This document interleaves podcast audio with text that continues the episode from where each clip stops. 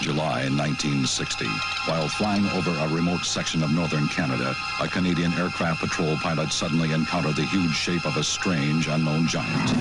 But what was it? And where did it come from? Now comes a motion picture that explores this incredible mystery. Don't miss Sasquatch.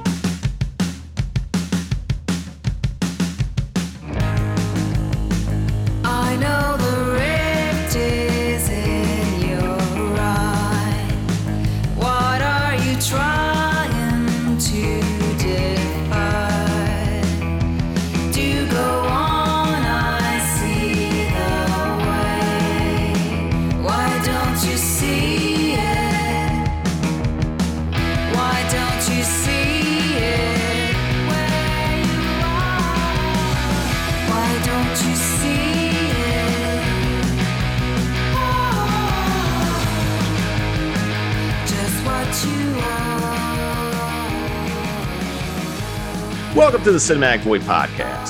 Cinematic Void is a cult film series that hosts screenings in the Los Angeles area as well as virtually. I'm your host, Jim Branscome, and joining me as always is. Hey, it's Nick Vance, Paranoid Futures on all social media. You can find Cinematic Void on the World Wide Web at cinematicvoid.com, as well as Facebook, Twitter, Instagram, YouTube, and all major podcast platforms. If you want to support the Void, you can consider joining our Patreon. Not only do you get cool perks, but you make this podcast as well as the Cinemadness movie possible. All right, Jim, what are we getting into today? Well, Nick, we're going on a search for one of the most beloved cryptids that ever was put on film, and that, of course, is Bigfoot.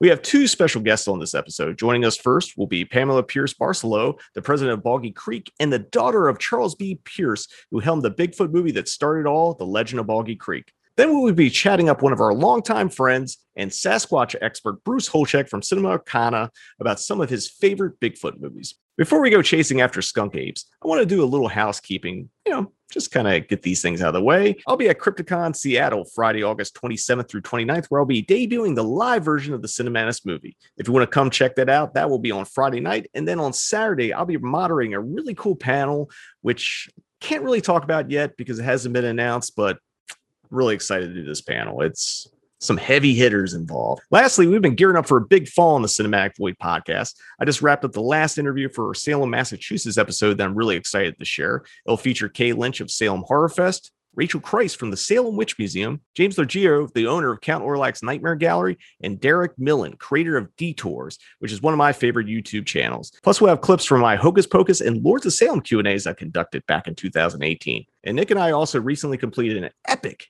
career-spanning interview with Kier-La Janisse, the author of House of Psychotic Women and the director of Woodlands Dark and Days Bewitched. And of course, the Cinemadness movie will keep on rolling as well with a brand new episode on August 13th, presented by our friends at Culture Shock Releasing.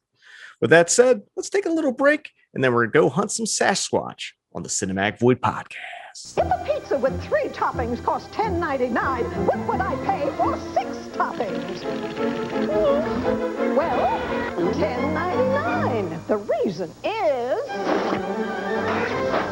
It's Bigfoot! It's the Bigfoot Big Six Pizza. Get our special six toppings for the three topping price of $10.99. Are you sure you're the Pizza Hut guy? Bigfoot from Pizza Hut, a legendary value. Joining us now is the president of Boggy Creek and also the daughter of the director of Legend of Boggy Creek, Charles B. Pierce. Please welcome to the void, Pamela Pierce Barcelo. Pamela, how are you doing today? Very well. Thank you. Thank you for inviting me onto your show.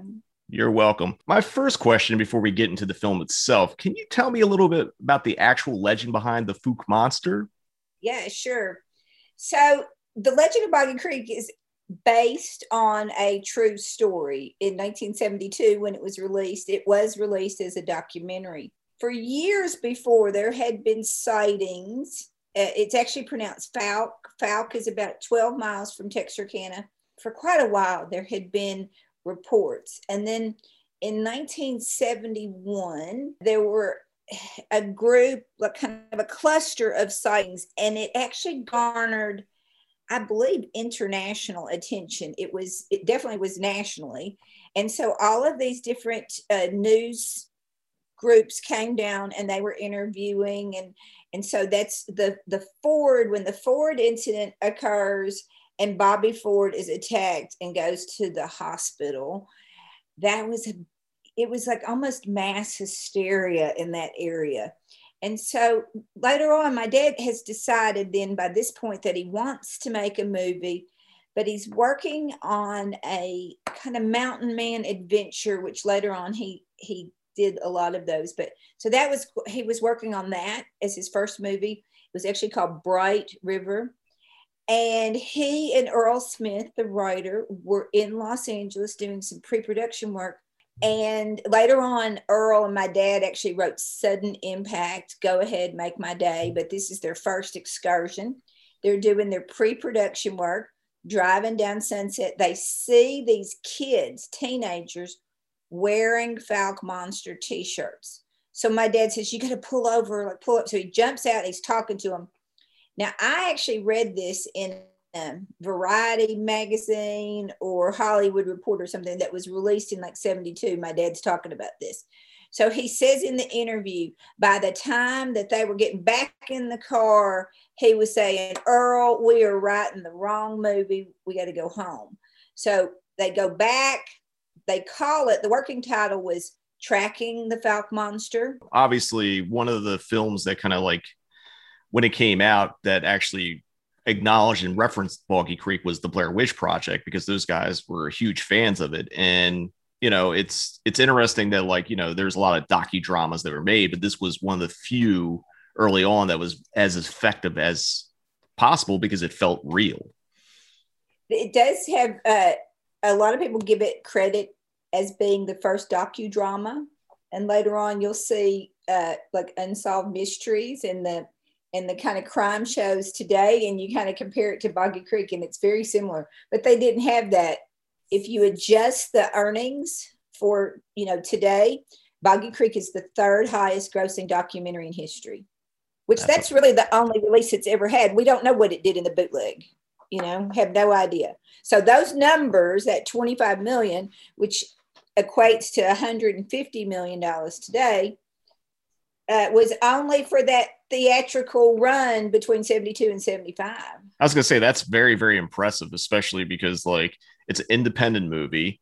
It's a movie about Bigfoot. It's a docudrama or documentary style thing. It that's just incredible. So, what I want to ask you about now, I know you were very young while the film was being made, and I know you have a little role in it as well. But can you share some memories you have from the production? Sure. Yeah running. I'm the first child in saying, Grandpa, Grandpa, we saw him. We saw the Fouke monster. And my that's my real mother in the kitchen. She's peeling potatoes. And she says, Shh, you're gonna wake your grandpa. And you know, I'm gonna get a switch, she says.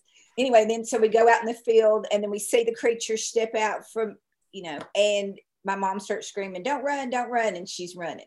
So that's my real mother playing Bessie Smith. And I was in the third grade. I didn't really know I was going to be doing that that day, my uncle, who was my mother's brother, actually uh, worked for my dad. He was one of the teenagers that was schlepping the camera and all that stuff. And he was pretty tall. So when they couldn't find another person to wear that suit, my uncle would be the one to do mm-hmm. it. But I know that my uncle came to pick me up at school. He was in a bad mood. He said, Your dad needs you he's going to put you you're going to be in a scene or something and he was just really in not a good mood so when i got there i asked my dad i said where are you going to see it you know i mean i wanted to know that's what i want to know are we going to see this creature now, well, he was ignoring me and trying to stay away from me. When he, the creature steps out, that is a real scream because I didn't know that was going to happen. So that was kind of fun. And it didn't take, it took like an afternoon. It didn't take, we did all of that in one take. The other thing too is my father, most of the money, he ends up running out of money on the third day of principal photography. And most of the money had been spent on film. He wanted that Techniscope, which, if you know about Techniscope, I'm sure you do, that's that wide angle uh, film format that was developed, I guess, in Italy for the spaghetti westerns. And he wanted it to have that big cinematic, you know, that just to envelop you kind of, which was super important when it was released because you really kind of felt like you were there when it starts out and it says, This is a true story. And then it goes dark for 30 seconds and you're sitting there with crickets and frogs and then, you know, it's very effective because you're sitting there thinking this is a true story, you know. And then it's a G film, so you've got a lot of younger kids, and like Blair Witch and others, your mind does all that work for you. You know, you don't really have to show a scary monster, though.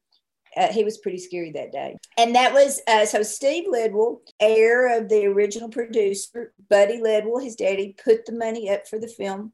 And so uh, when my dad and Buddy broke up in 75, they actually broke up because, so Mr. Ledwell was a big, he owned a big trucking outfit. They still do. They make custom trucks, big rigs, all that stuff. So Buddy would like to make money and all this stuff. Anyway, my dad talks him into to putting the money up.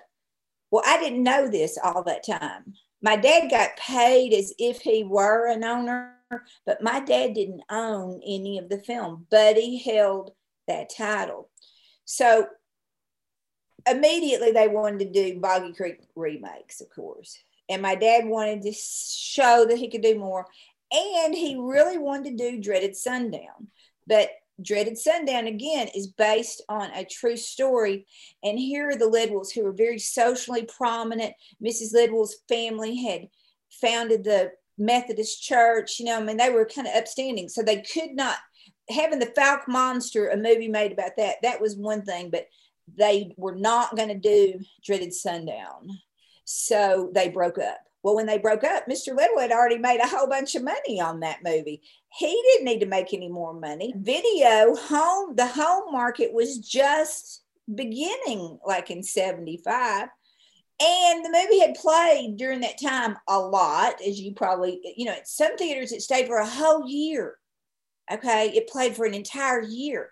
By that time in 75, when they split up, he put it away and that was kind of it. That wasn't his business. And so there it really kind of sat short of this poor quality pan and scan, you know. But when the internet came along, I went pretty early on. Well, my husband said, sit down and did what's now surfing. So I sat down and it was asked Jeeves. And I asked Jeeves, who is Charles B. Pierce? And then up came all this stuff on Boggy Creek. And that's the first time I ever read. And People said, somebody needs to get the rights worked out and somebody needs to get us a good print. I did call my dad, and that's when he told me, he said, Well, he had traded it to Buddy, which wasn't exactly true because, in a way, I guess. But my dad went on and did Winterhawk, and Mr. Ledwell had been with him at the beginning of Winterhawk. So they separated during the making of Winterhawk. And then Ledwell got Boggy Creek and Bootleggers. So that's where it had sat. And then they didn't look back, you know, and they, they've got a big outfit there. When somebody calls up and says, Oh, I want to do this with Boggy Creek, they just, you know, they just didn't even return phone calls. So, and then my dad would say, Oh, that they had a bad breakup. But this is who my dad was kind of. And he was like, Oh, they don't talk to us anymore.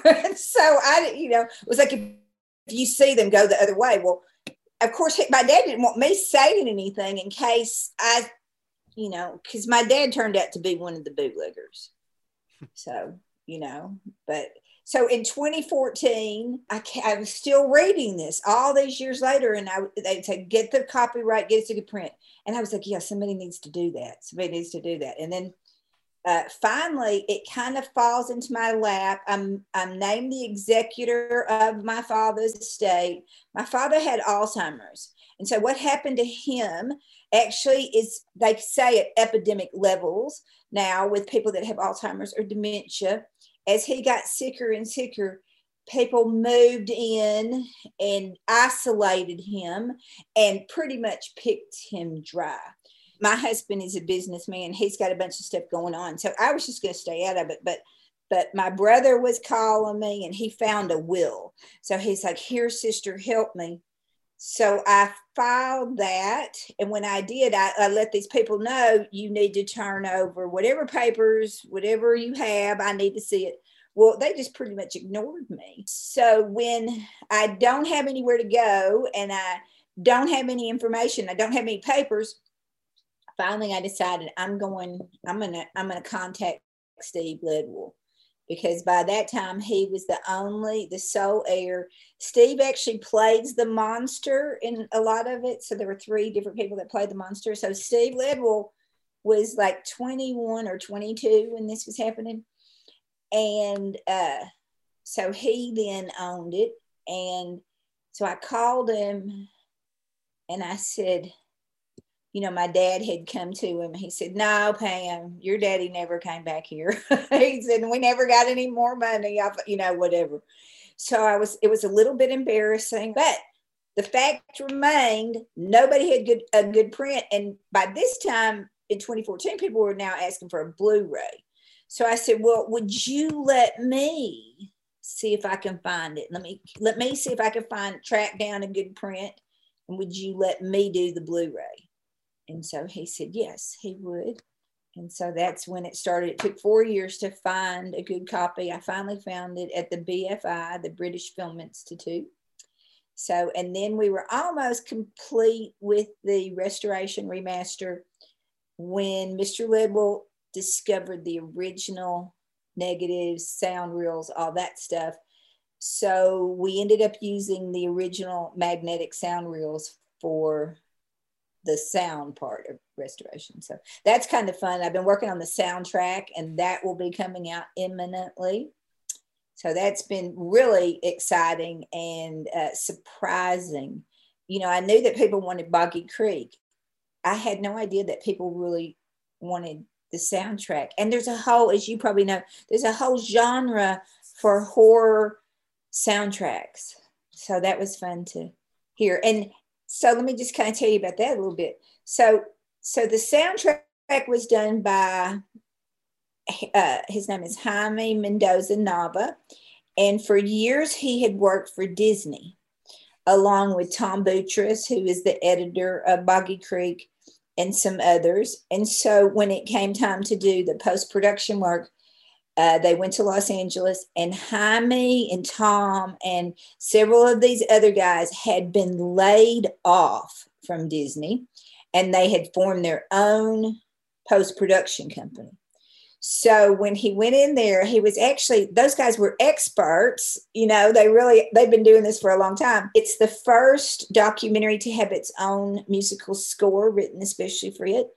And so Jaime had worked on like the Mickey Mouse Club, and other pretty, you know, some other well known Disney stuff. But the, the big thing he'd done right before was that he he wrote all the interludes for CBS's Walter Cronkite's the Apollo mission or whatever, you know, when they were, I think they broadcast for 24 hours or something like that. So all that music was done behind me. So it's so he was in good hands on that part.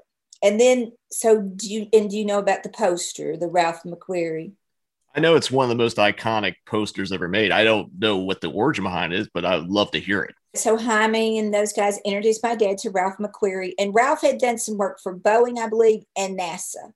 And so he creates that. It's actually an oil on canvas painting. My dad brings it back to uh, Texarkana. He had an art director who worked for him because my dad had an ad agency when he was making the film. One of the guys, and he's actually credited in the film as the art director, John Ball. So John Ball did the bottom, the it's where it says Boggy Creek, the Legend of Boggy Creek, G film, all that typography at the bottom is John Ball. All right, so Ralph, let's go. So the image is created by Ralph McQuarrie. In 75, George Lucas had these scripts that he had sent them to all the major studios in Hollywood, trying to get the green light. This Buck Rogers kind of uh, trio of scripts. And so he hires McQuarrie on the spot. Uh, McQuarrie creates the 21 storyboards for Star Wars. It gets the green light. Ralph McQuarrie is the production designer for Star Wars, all, all of them. And he literally created the looks of, you know, C3PO, R2D2, Darth Vader, the stormtroopers, and Chewbacca. So, in the things that I've read, they say that that uh, George Lucas wanted Chewbacca to be like his dog was his inspiration, and also a lemur. And I do see a little bit of a lemur in the neck, and I see that companionship like a dog. But more than anything, I see Bigfoot. And so to put uh, the Fouke Monster as the father of Chewbacca for the Fouke Monster to be, because that was his first work right there. So I could also see somebody that had worked for NASA and Boeing that they could come up with spaceships and that kind of stuff. But this creature that lives in the Arkansas swamps, that was a whole different thing. And let me tell you about John Ball. So, the art director of Boggy Creek, he does the bottom part. And he works on my dad um, about five films with my dad, including Dreaded Sundown and Evictors. And then he goes on, he moves to Kansas City and he goes to work and he's kind of a hippie. He likes to go barefoot. He's got long hair and it was kind of a suit and tie place. So they give him this far off office and they name it shoebox greeting cards and that's hallmark. And shoebox greeting cards is the most profitable card company in all the world and all of history and it's their most profitable division so when you think about it, that poster actually represents more billions and billions of dollars. Star Wars is the most profitable franchise in all of history. And then so you take a commercial artist such as Ralph McQuarrie, who's created that kind of value for his employer, and then you add John Ball on top of that. You see what I'm saying? And that image is very unique in the two artists that created it. That's a, absolutely amazing that like that poster spawned Chewbacca and Hallmark greeting cards. You know, my dad was very um that was maybe one of his greatest gifts is that he was able to recognize talent very early on and he gave a lot of people, you know, their first kind of uh, job. So in the entertainment business. So. Before we talk about the restoration, all that, I kind of want to circle back to after Boggy Creek came out and became a six, very, very, very financially successful. What did that success mean to your father at the time? Because he basically created his career as a film director. No one really ever anticipated the kind of success, you know, and it was, I mean, it was people camped out in lines with you know with sack lunches and that didn't happen before you know people didn't wait in line for movies like that. Godfather was number one at the box office.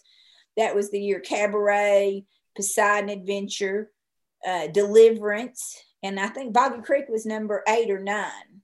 So it was a you know i mean and all those other movies had been released by you know, big Poseidon Adventure. I mean, you probably remember that. That was big budget, you know, and even The Godfather was big budget. So, so my dad was just he was thrilled, and he was paid as if he owned fifty percent. And I think by the time that they got the distributor and stuff, it dropped down. But but he right away bought a Ferrari. Well, first he bought a Corvette, okay, and then then he went back to Los. Now, the first time he comes back from Los Angeles to Texarkana, and he's got the McQuarrie painting and stuff, and one print of his movie, one print, he rides the Greyhound bus home.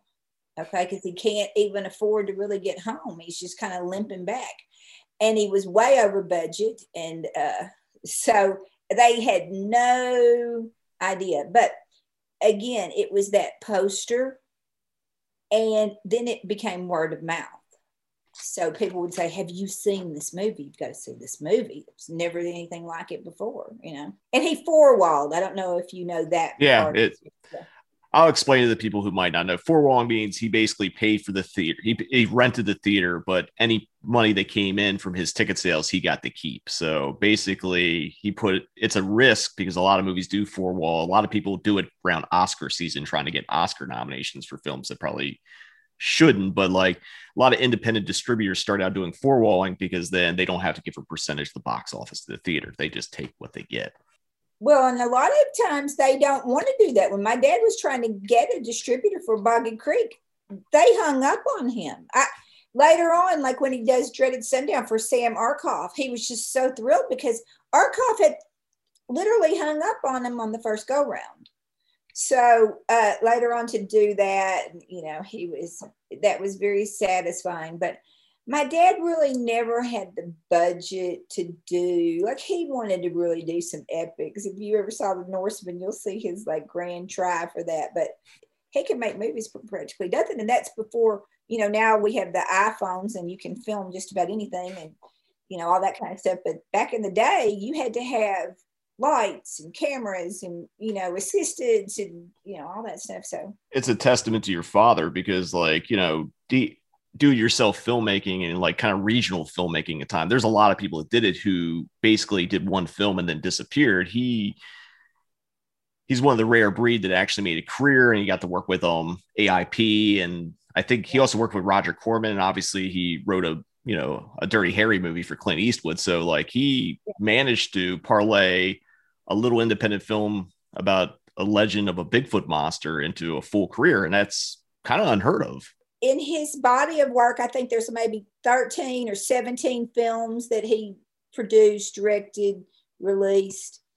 And out of those, actually he he wrote a lot more. There's a lot of unproduced scripts that I'm still working to try to to get a hold of and get them like Clint Eastwood. Okay. Clint Eastwood is anxious has said through his assistants that he's anxiously awaiting these other scripts. So I'm working on that. But out of the the ones that were produced, two became cult classics: Boggy Creek and Dreaded Sundown, and the sixth most famous line, according to the American Film Institute, "Go ahead, make my day."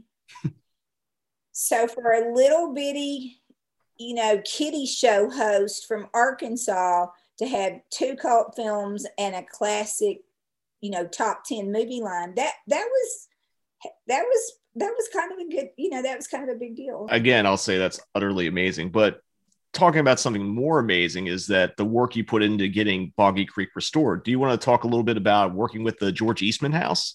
Oh, that's been such an honor to do. Uh, early on, when my probate attorney and I started working together, he said, try to think like your dad would think.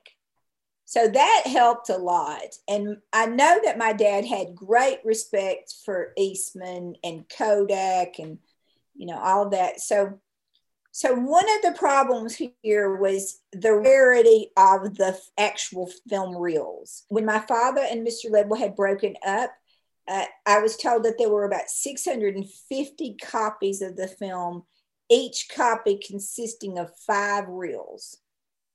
So when they broke up, he told the distributors ship all that film back here to, to their headquarters in Texarkana so you can only imagine five reels times 650, you know, a lot of film. They were swimming in film. So he ordered them destroyed. I think they burned them. And it wasn't any like mean reason. It was just that that's how you took care of stuff like that back at that time. So when that happened, that wiped out most of them. And then, so every once in a while, they would find one. I ended up getting a copy from the Joy uh, Cinema in New Orleans down there on Canal Street, which that was my dad's distributor, and that was his landmark uh, theater. So the the print that I ended up getting first came from there. It was found, and I ended up buying it. I won an auction on eBay. Lyle Blackburn, the the cryptozoologist, kind of alerted me to it. And he said, he said, I know it's not public domain, but a lot of people, that's kind of the rumor. And he said, there's uh, two bidders, anonymous bidders, and they're going at it pretty hard. And it's already gotten up to about $2,000, which is unusual. So he said, if I were you, I'd try to get it. And at that point in time, my daughter actually said, You know, I don't think that you have anything else in the house that, you know, like I was thinking, like, you know, I was, I, actually ended up putting in a bid at about eleven thousand dollars or something because I was not going to lose that. You know what I mean?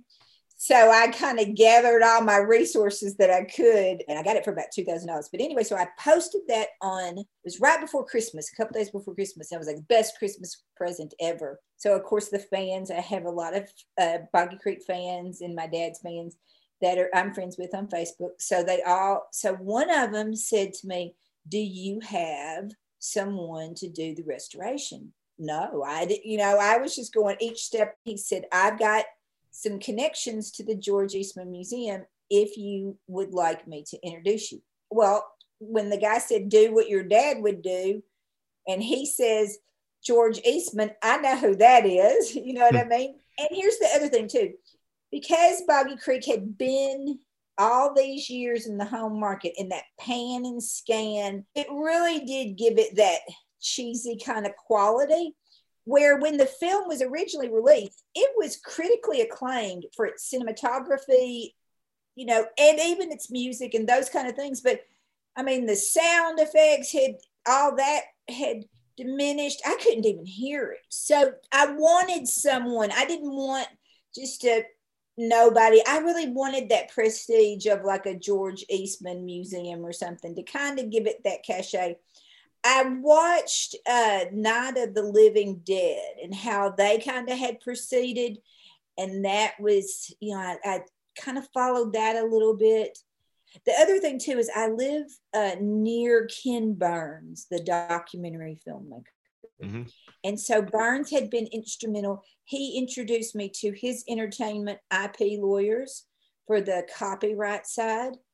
And uh, he did a lot he does a lot of work with the george eastman museum. So you know if it's good enough for ken burns it is definitely good enough for me. So kyle uh, alvitt did most of the work.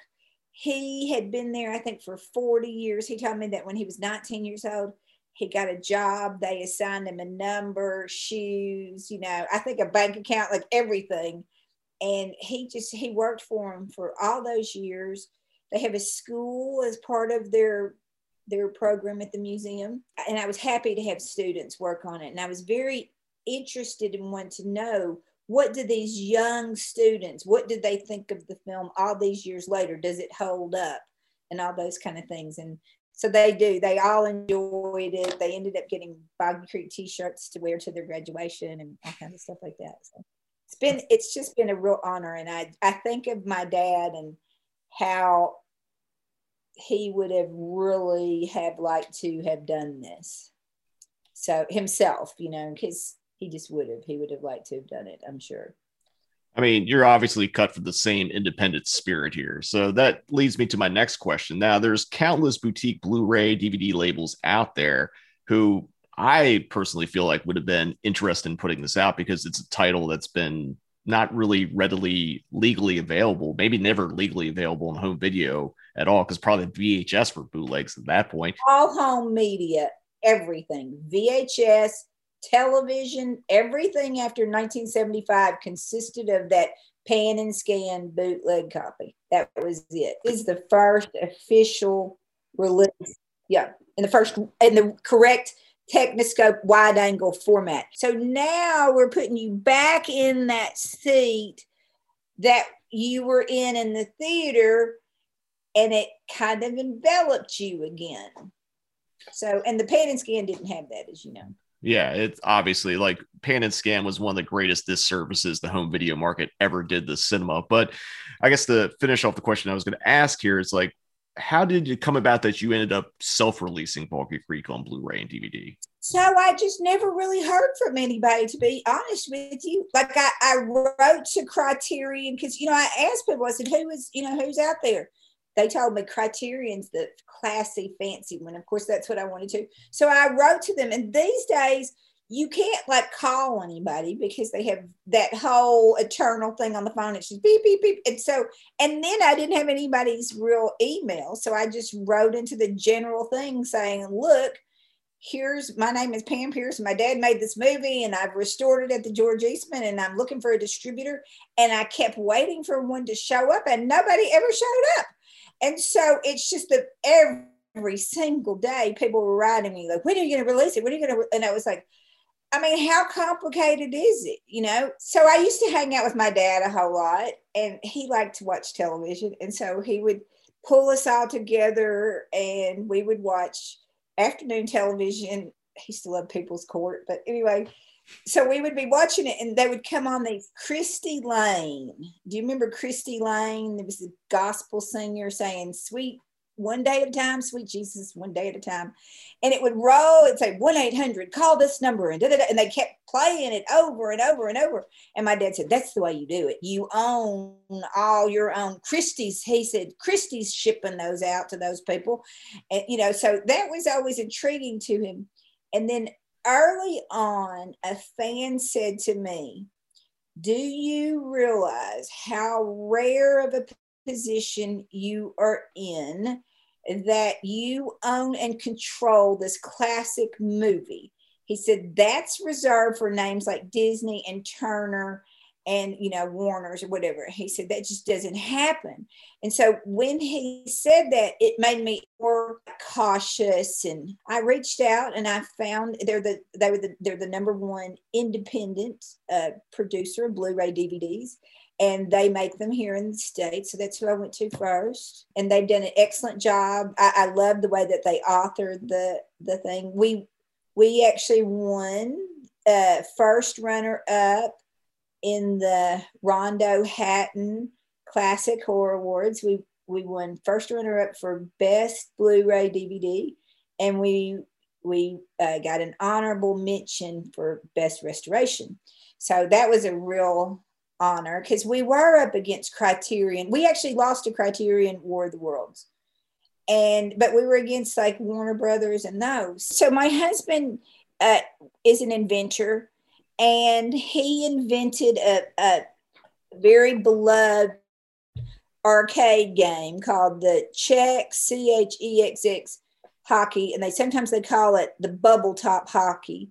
So he had done that. He had uh, he had invented simulator uh, arcade uh, like amusement rides. Some of Mission to Mars at Disney was based on a ride that my husband introduced there and uh, and then he was working on an ATM that connects to the internet, which is a whole different thing. Anyway, so for about 30 years, I worked pretty closely with him and went to lots and lots and lots of meetings with attorneys about intellectual property. So when that time came that I called Mr. Ledwell to ask, you know, to ask him if he'd let me put it on a Blu-ray by that time I, I had an idea of what would be needed, you know, what I was going to need to do. So I did have that little bit of background. And I do feel this sounds crazy, but I do feel like I was called, if you, if that sounds uh, a little bit unique, but I I felt like I was caught like a higher calling kind of. And I remember kind of wrestling about it, thinking, I don't have that kind of money. You know, how am I going to do that? I don't, you know, I don't have money like that. I don't know anybody that does. You know, I haven't been in the film business in years and years. So, but I did get this, like it was, it felt like instructions. It was like you step out there, and then each place, when you get to that bridge, There'll be the people that you need. They'll be waiting for you. It's so that's what I did. And it's each step of the way, really and truly, those people have been there. So it's it feels like almost miraculous. If that's as crazy as that sounds. Before I let you go, Pam, uh, my last question for you is: What does the future look like for the Legend Boggy Creek and its legacy, as well as your father's legacy? So I really hope to do a documentary on the making, uh, like how Boggy Creek was made, all the behind the scenes, because the story behind Boggy Creek and my dad's life is almost a greater story than anything he ever put up on the screen. So I hope to do that. I actually hope to do a, a drama, you know, with it too. I, I'm, uh, I hope to, I'm, I'm trying to find a way. I'm going to reach out to Billy Bob Thornton actually, see if he wants to like do a, a screenplay, whatever. He's from Malvern, Arkansas, which is only hundred miles away, and was there when the whole thing. So there's uh, there's some there's some people that I think could really do the uh, do justice in telling these other stories behind the scenes, and and then I actually own that Ralph McQuarrie painting, so I hope to get that into a museum so that people can go and and see it. Uh, right now, George Lucas is working on his Narrative Arts Museum, but there's not a lot of places that you can see McQuarrie. So I, that's that's a project that I've been working on. So I do have some people. I got lots of interest on the soundtrack. So, um, and I, I think that I've picked my my label that I'm going to go with, and I'm going to go ahead and do get some help. It's it's a little nerve wracking to do this by yourself.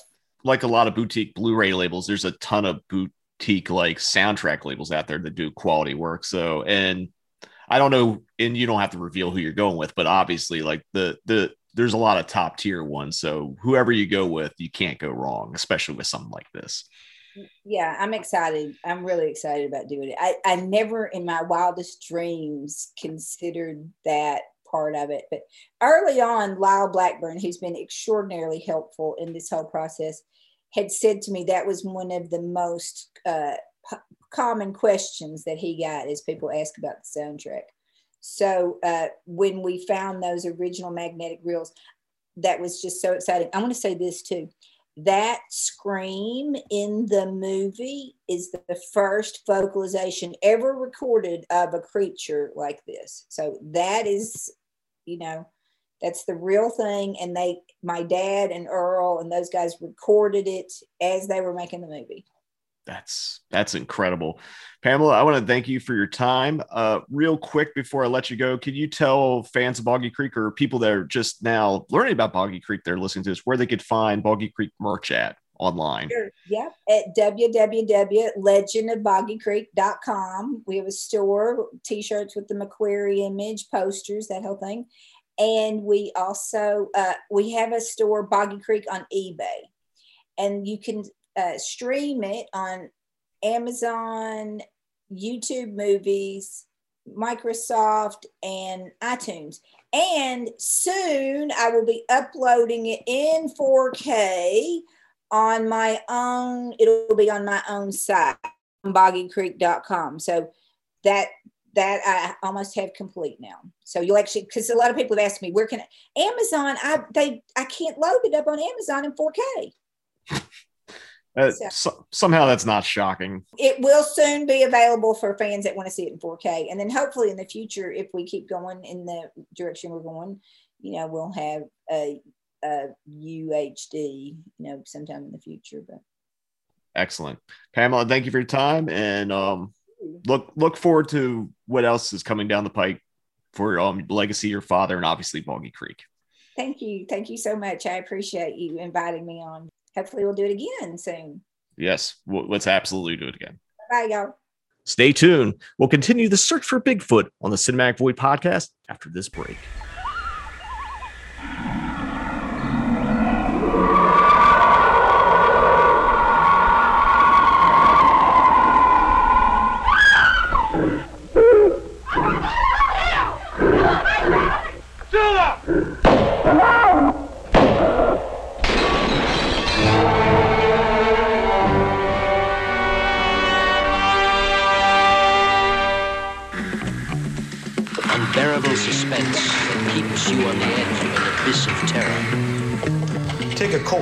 Odyssey into Cinemadness with Cinematic Void.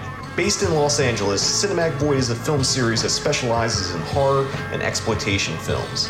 Currently, we are hosting Cinematic Void Up All Night in the Cinemadness movie, a monthly virtual screening series, as well as the Cinematic Void podcast, where we dive deeper into the world of cult cinema.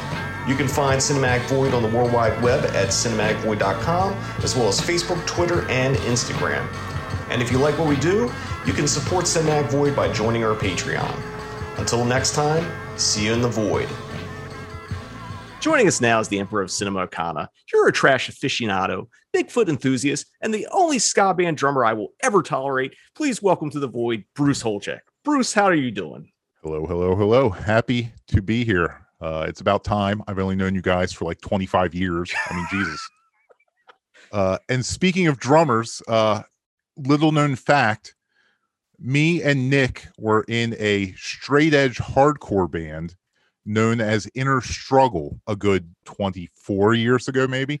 Uh, could on. we have come up with a more generic name for a band? Like, would that be possible? I think it was maybe a, a title of a Strife song or something. are, are, are, are you still nailed to the X? Because I'm pretty sure my, my nails fell out. Nowhere close. Sorry. These things happen.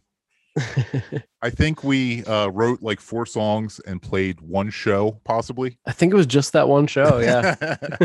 At like some VFW hall and so yeah, where- right. It was wherever like the fuck fire that- hall, right? Yeah. A fire hall in like Bel Air South or something.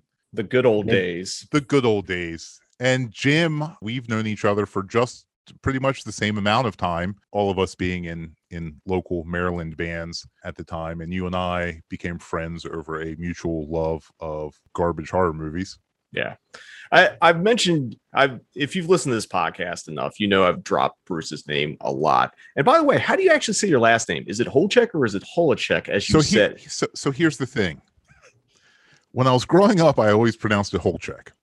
A, a weird, long, roundabout story, but whatever. We got time. When we were doing the uh, interview with, when I was doing the interview with Sybil Danning for Chained Heat, I came back and she was talking up a movie that she co-produced and had some financial interest in called Panther Squad, which is now out on Blu-ray from Full Moon. So she asked me, "Oh, hey, you know, is there anything you could do to possibly get this movie out there as well? That would be great. You know, I'd love to work on it." And so I looked it up and found out that Eurocine in France had the rights to the film. So I got in contact with uh, Daniel Lesoeur, who was in charge of Eurocine at the time uh, and still is, to get a screener copy of it. And he started calling me on the phone from France because he was really interested in my last name. It turns out his wife's maiden name was Holacek. And we were just like, well, that's crazy. You know, what a, what a s- small world. And uh, he's like, oh, I was like, you know, I pronounce it Holchek. And he's like, oh, you know, over here it's, it's pronounced Holacek. So I said, okay. So I talked to my granddad and said, hey, you know, what is the correct pronunciation of this? And he said, well, it was Holacek, but when we came, when the family came to the U.S., it became Holchek because that's just how it looked. So that's how it it became pronounced. And then for, you know, three generations, that is how it was. But in the spirit of being a Eurotrash aficionado, uh, and after talking to Mr. Daniel Lesoeur from Eurocine, uh, I decided I was going to take it back. And now it is pronounced Holacek. Because I was about to say I thought it was I was going through a Mandela effect or Berenstein Bernstein Bears thing after Right, all right, years. right. It's like how how is it some guy that I knew for like fucking 25 plus years and like I didn't know his last name? Right. yeah, it's it's funny because Art on the Untold Story commentary he pronounces it. I, I think at the beginning he actually I pronounce it correctly, and then he keeps keeps coming in saying Holchek. And then he was listening back to it. And he's like, "Wait, did I fuck up your name?" So yeah, this is not the first time I've had this conversation, and probably won't be the last. And who knows, maybe some day down the road I'll decide to change it again. But either way, you know, we're we're good. Uh, so besides you know punk and all that and love of horror movies like bruce has been one of the people that was instrumental to introducing me to a lot of movies that i wouldn't have seen otherwise because bruce was an avid collector of vhs from all over the world he also mm-hmm. had a lot of bootlegs and he was kind enough to dupe me some of those Like th- three on a tape at EP speed, dubbed from my bootlegs. Like I can't even imagine what those look like. The, the shit we used to put up with, it's ridiculous. and now you get fucking beautiful HD. It, that's Right. a it's an amazing thing to think back on. But Bruce also loaned me his copy of the Deep Red Horror Handbook and like all kinds of stuff that informed me to make me the just trash cinema enthusiast that I am today. So it's you know I'm really happy to have Bruce on here. We tried to have you back on I think one of the Fulci episodes, but you, I think you were doing commentaries when we were recording. Yeah, maybe. I get really obsessive when I'm doing a commentary. Uh, so it sort of becomes all consuming uh, as compared to other people that just, you know, jump on the mic and shit some of these things out.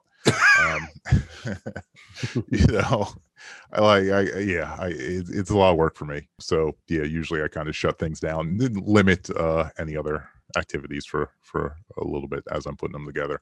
I'm actually working on one now for Severin that hasn't been announced yet. That's due at the end of the month. Another one with uh, Art Ettinger for a uh, Italian exploitation favorite. So hopefully we uh, don't screw that up. regardless of how you say your name now. But the re- the reason why we have you here today is because besides all the the horror and the Euro trash and all that kind of stuff.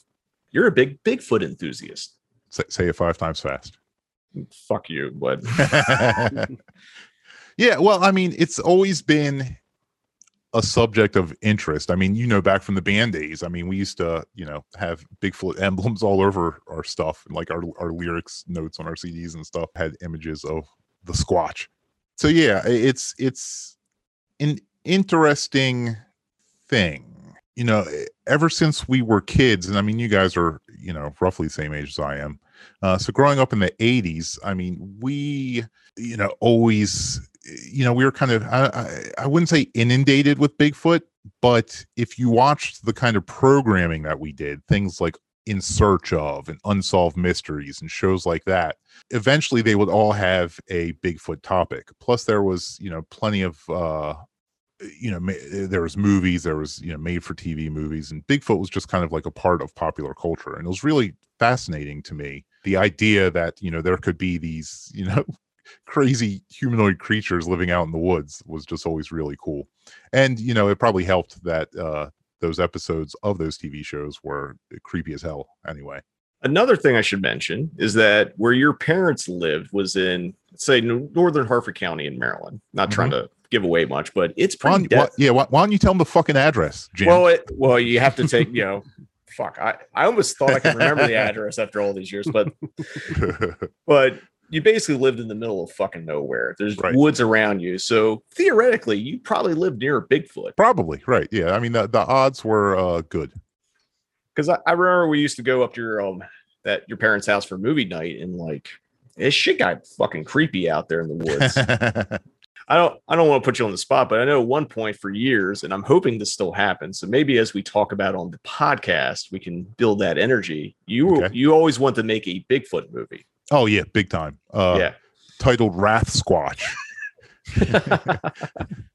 Which I I remember that I remember pit, parts of the concept. I don't want to give it away because I don't want anyone stealing this shit. But like because it it it's I hope it happens at some point because it's a masterpiece waiting to happen.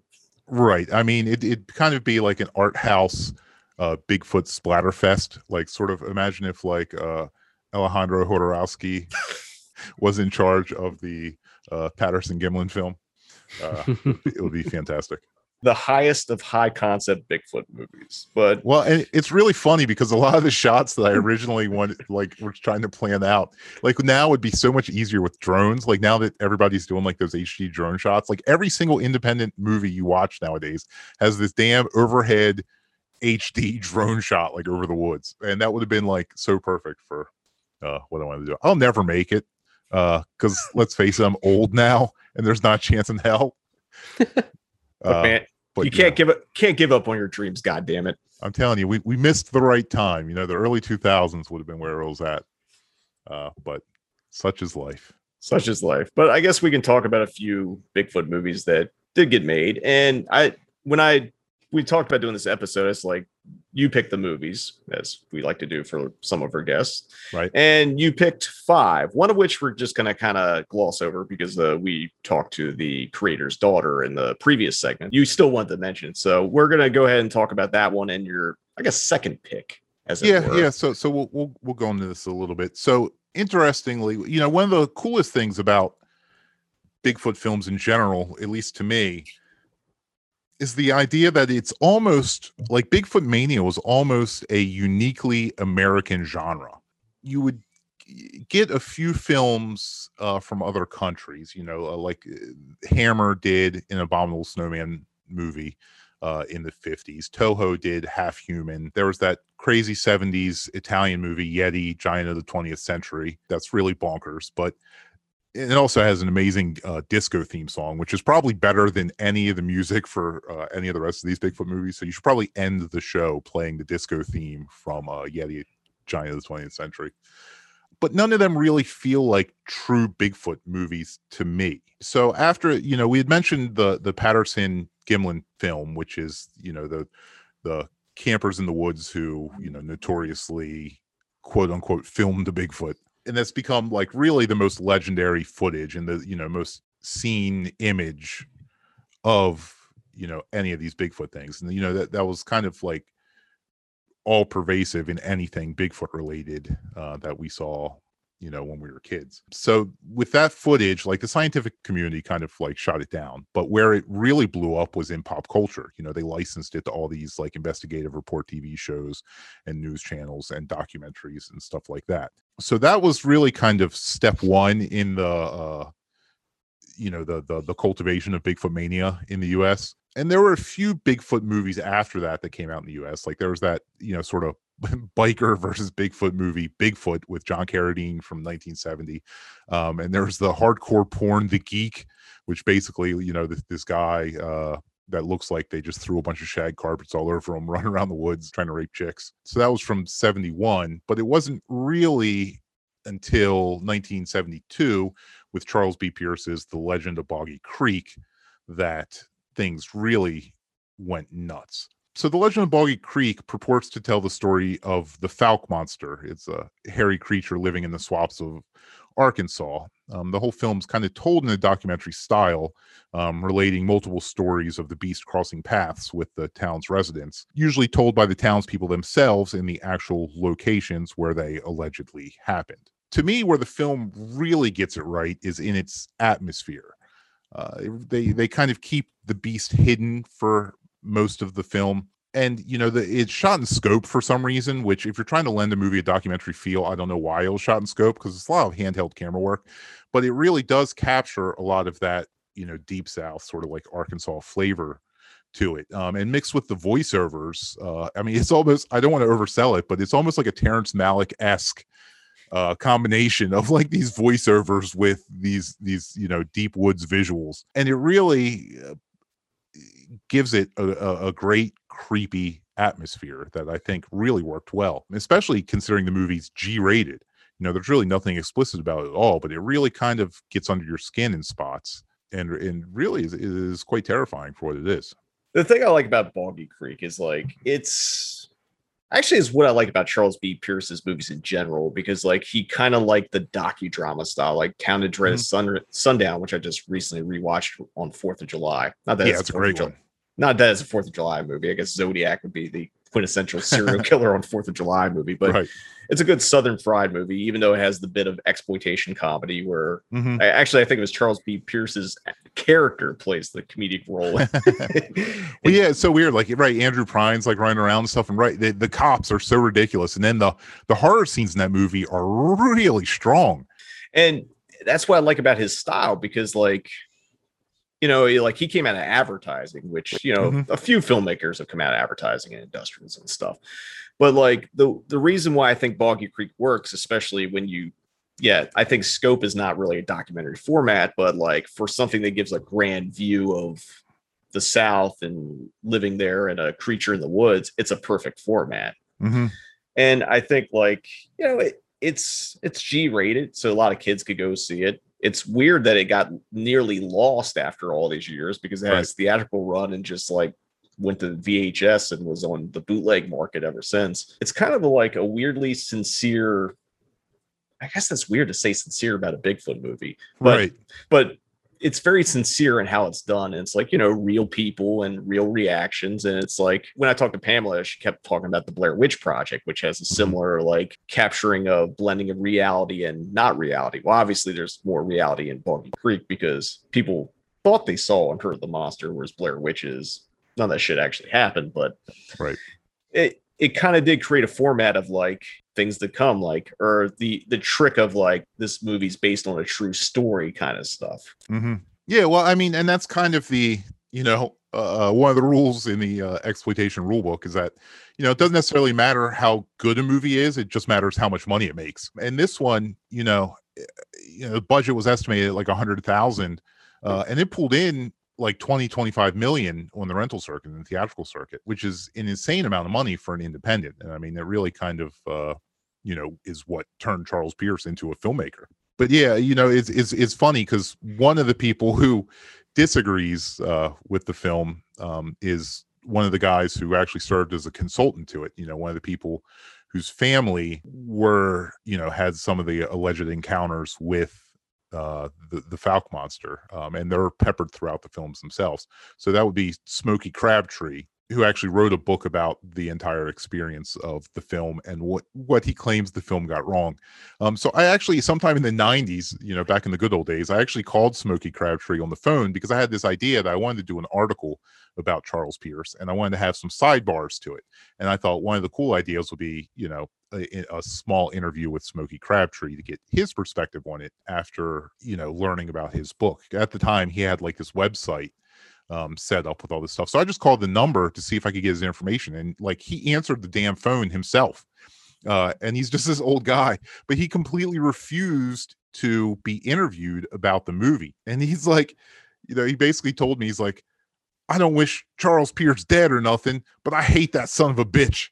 So like he was really pissed off that that Charles Pierce turned Boggy Creek into a horror movie because essentially he was saying, you know, that's not what it was. You know, it was this creature out there in the woods, and he was trying to claim it was benevolent and you know it wasn't attacking people and stuff like as as displayed in the film. But i mean if you're going to make a movie about it you kind of need to have it build up to those attack scenes. And i think that's what really works that like you know that that siege finale is really what makes the movie memorable I mean, did he want Harry and the Hendersons? I don't know. I don't know. I and, and there's part of me that wonders if maybe he kind of got screwed as part of like the business deal and got real jealous that Charles Pierce made all this money off the movie. But I don't know. Uh, unfortunately, like I said, he wouldn't submit to an interview no matter how hard I argued with him for it. I'm like, oh no, this is your chance to tell your side, uh, and he's like, Rah! so I guess we'll never know. The I guess not. politi- the politics of Bigfoot movies. right, right. And he's dead now. I mean, he died, you know, a, a few years back. So I guess, I guess maybe I should buy his book to get his perspective. But whatever. Maybe that's what it was. It's like, I'll talk to you after you read my book. right exactly but yeah so so like after after boggy creek hit i mean there was you know there was multiple docudramas uh, a bunch of which you know incorporated the uh, uh patterson gimlin footage so you you had like the mysterious monsters and sasquatch the legend of bigfoot and um i mean there's tv movies like the curse of bigfoot and and snow beast and then just standard theatrical kind of horror-esque movies um like bill rebane did one called the capture of bigfoot uh, Joy N. Houck did. You know, if, if you have the cre- uh, Legend of Boggy Creek, why not have the creature from Black Lake? Like close enough. um, which actually that one's going to be coming out on Blu-ray as well uh, pretty soon. You know, there were there uh, Synapse is actually going to be popping that out. It's a good time to love Bigfoot in HD. I'm telling you. But yeah, I mean, he even you know even fought uh, the Six Million Dollar Man in a, a a major two part TV uh, event. So uh, yeah, the 70s were were were a major major uh, era for Bigfoot mania. Now, the next film we're going to talk about came out. Oh, and that, well, oh, before you get to that, I do Yeah. want to say, so yeah, if you haven't picked up uh, uh, the Legend of Boggy Creek Blu-ray that Pamela herself put out, um, definitely do so because it does restore the uh, full scope framing. Um, for the longest time watching the movie, you had to settle for you know heavily cropped uh, prints that just looked like garbage. You know, a lot of VHS masters or 16 millimeter prints. So yeah, it's great to actually have the full scope framing uh, put back in place so you can actually see the entire image. So yeah, uh, I'm sure she talks about that in her segment, but I just Yeah. want to reiterate. Damn it. Anyway, not to interrupt. Go ahead. Movie Well, number two. movie number two, and this one's a personal favorite of mine. I think it's a personal favorite of yours. Is it a Well, personal? I, I, I was going to say I, I I I included it in my top five list, so I would say yes, it's a uh, personal favorite. and Nick, I believe it's a personal favorite of yours as well. This uh No, it's not. Oh my god, you guys are going in all the wrong order. Oh, we usually go in chronological. Then which one are you going? No, first? look, I put these in numerical order, pal. These are these are ranked in order of favorite. So you need you need so you need to edit out all the stuff of you giving away my number one title. Ah, fuck it. All right. Which let me look at your order again. All right. that- well, I I didn't I don't know if I sent them to you in order. I didn't know that that was a thing. I just put them in chronological, so I don't know. So anyway, forget all that. yes. Bruce, what's your number two or number one or what number Number number four. Number four. number number four Bigfoot movie. What's your number four? Number four would be Emmett Alston's Demon Warp from 1988. Now, for those of you who might recognize Emmett Alston's name, he was the director of New Year's Evil as well as the original director of X Ray before being fired yeah, and he, he did a couple things for Crown International, uh, Three Day Pass, Nine Deaths of the Ninja. Um, he also did a, a Three Ninjas ripoff uh, called Three Little Ninjas. Yeah. Uh, you know He- how he did. ride those coattails. He did a few ninja movies. That that he did Mm-hmm. something called Force of the Ninja. It's like it seems like you got Bigfoot, ninjas, and a sexploitation movie. So I mean, pretty what else do you need, right? really. So Demon Warp tells the tale of a, a car full of college kids who head to a getaway cabin deep in the California woods. Uh, they're lured there under the guise of a wild weekend, but in actuality, one of them has plans to investigate a rash of mysterious occurrences that his uncle, the owner of the property, has reported to him. Uh, one such occurrence being the Sasquatch attack of name star George Kennedy, following a thrilling on screen game of Trivial Pursuit, uh, resulting in the death of his daughter and the theft of her body. Uh, the college kids pretty much immediately come face to face with Bigfoot, who breaks down the door and rampages like a proper monster, uh, snapping a neck, kidnapping one of the friends, and apparently stealing a car engine. Uh, the surviving kids realize they'll have to hike through the wilderness if they want to make it home alive, uh, but they really have no idea what they're up against. And oh, yeah, about an hour in, uh, zombies show up. How's this your number four then? right. So I, I really like this one because it's, it's just so goddamn off the wall. The story uh, for the film was actually by effects legend John Carl Buechler, and it's just full of odd plot tangents and a, a completely what the fuck climax uh, involving like a heart ripping cultist and a Muppet alien. And along the way, I mean, there's a head ripped off, a, a tree branch impaling. Uh, one guy gives a bunch of bad Jack Nicholson impressions. There's a few surprising deaths and like just a whole bunch of nudity. One of the zombies wears a resident shirt. Uh, Michelle Bauer shows up looking for a pot farm and immediately takes her shirt off for like no reason. So yeah, it, it's just it's really a lot of fun. It's one of those kind of 80s uh, kitchen sink monster movies where anything goes. I say it basically takes place in the Bridgewater Triangle, if you've heard of that. Just like, you know, every every type of uh of occurrence happens there, you know. Right. UFOs, Bigfoot, quicksand. Exactly. all, all the all the 80s tropes. the the one thing I was gonna say is that I've seen a lot of people talk about this online, be like, I want a Blu-ray of this. And I think it's a Lionsgate title, isn't it? Yeah, yeah. So so the movie was actually uh it was the inaugural production for uh, Richard Albert, who was a, a Hollywood a- uh, advertising exec, you know, for the major studios, and Mark Amin, who was actually one of the founders of Vidmark, which was the uh, VHS company that put the movie out. So it was actually produced by Vidmark, um, who eventually became TriStar, and I think were I guess were uh, eaten up by Artisan. That was eventually went to Hey, I'm gonna correct you real quick because you said Okay. TriStar instead of Trimark. Whatever. you are correct. Yes. So by all accounts, it should be in with Lionsgate. I mean, it's you know the lineage is it's it's not even really much to guess at. It should be 100% with Lionsgate. You know, Mark Amin, uh, you know, from Trimark, he went from doing this to you know working on the Leprechaun series and pretty much everything Trimark was involved in for like the next decade, up to the point of uh, Frida with um, Salma Hayek. So, I mean, he kind of ran, you know, from starting from Demon Warp all the way up to, you know, the multiple award winning Frida is, is a pretty lengthy uh, career run. It's the only way to do a career, really. You know, Right. St- start with a fucking batshit Bigfoot movie and then go for the Oscar goal. Right. Um, and obviously, you know, John Carl Buechler, uh, by this time, he was already, you know, a really established effects guy, you know, working on a bunch of Empire Picture stuff. And plus, he had already directed like Troll and Cellar Dweller by then. Um, and the same year this was being made, he was directing Friday 13th, Part 7. So, you know, obviously, that was the reason why, you know, he wasn't directing this one himself per se. I have a feeling he would have rather directed this one at the end of the day after his experience on that one. Yeah, you might be right. You might you might be right. The only other name that really popped out from this movie uh, is probably uh, Billy Jacoby, uh, who sort of plays the the comedy sidekick character in this.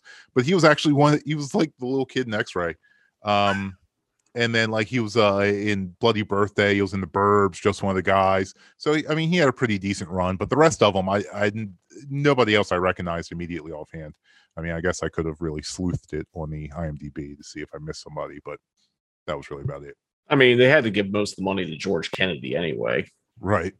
But yeah, I mean, to me, this would be perfect for inclusion in Lionsgate's Vestron line. And really, John Carl Buechler made a follow up to this. I mean, not a sequel, but like a, a, a- movie that wasn't made long after this that was also produced um, by Mark Amin called uh, The Sleeping Car, where David Naughton rents out uh he's like David Naughton is like going back to school after a divorce or something. So he rents out this haunted locomotive caboose that's like in somebody's backyard and like it the caboose kills everybody. Like it's putting like bed springs through people and like folding them up in the in the in the bed. It's it's pretty it's it's surprisingly really good. Uh it has a, a really witty script some cool effects.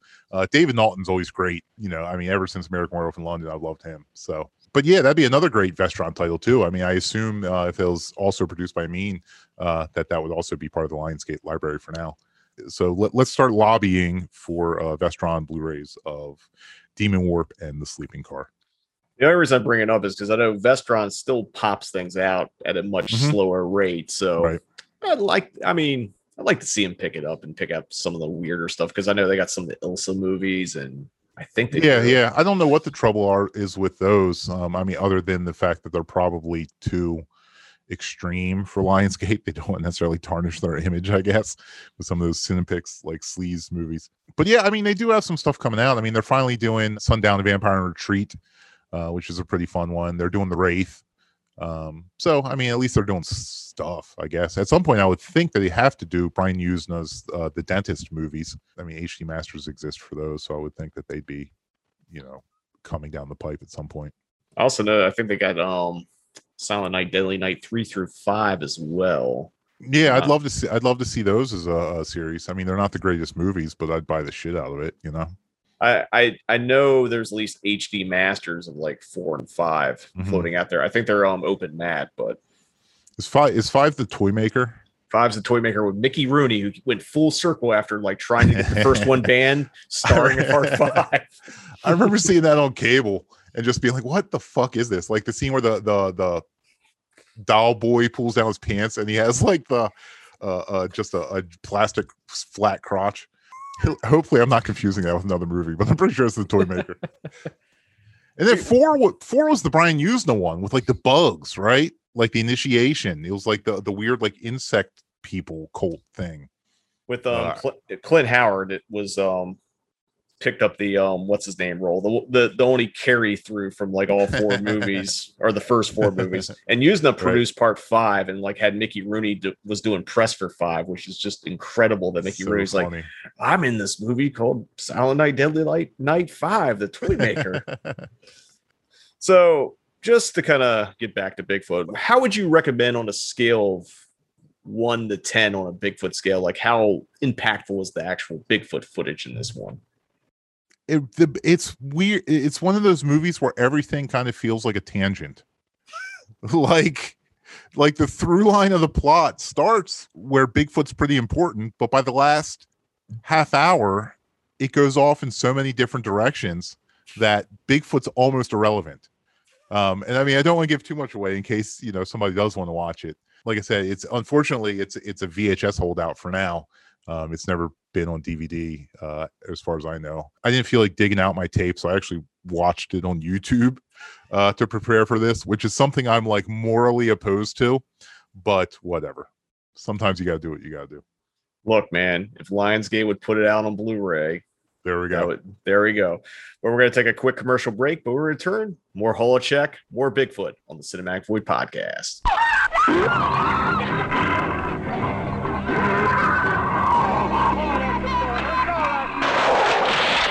Really believe there's a creature? Mm-hmm. Yep, I do.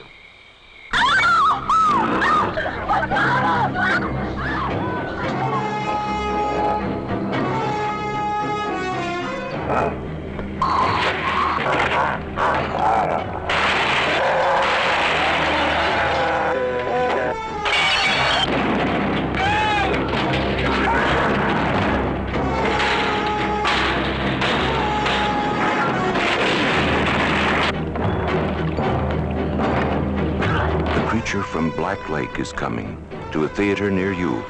A Jim McCullough production, rated PG.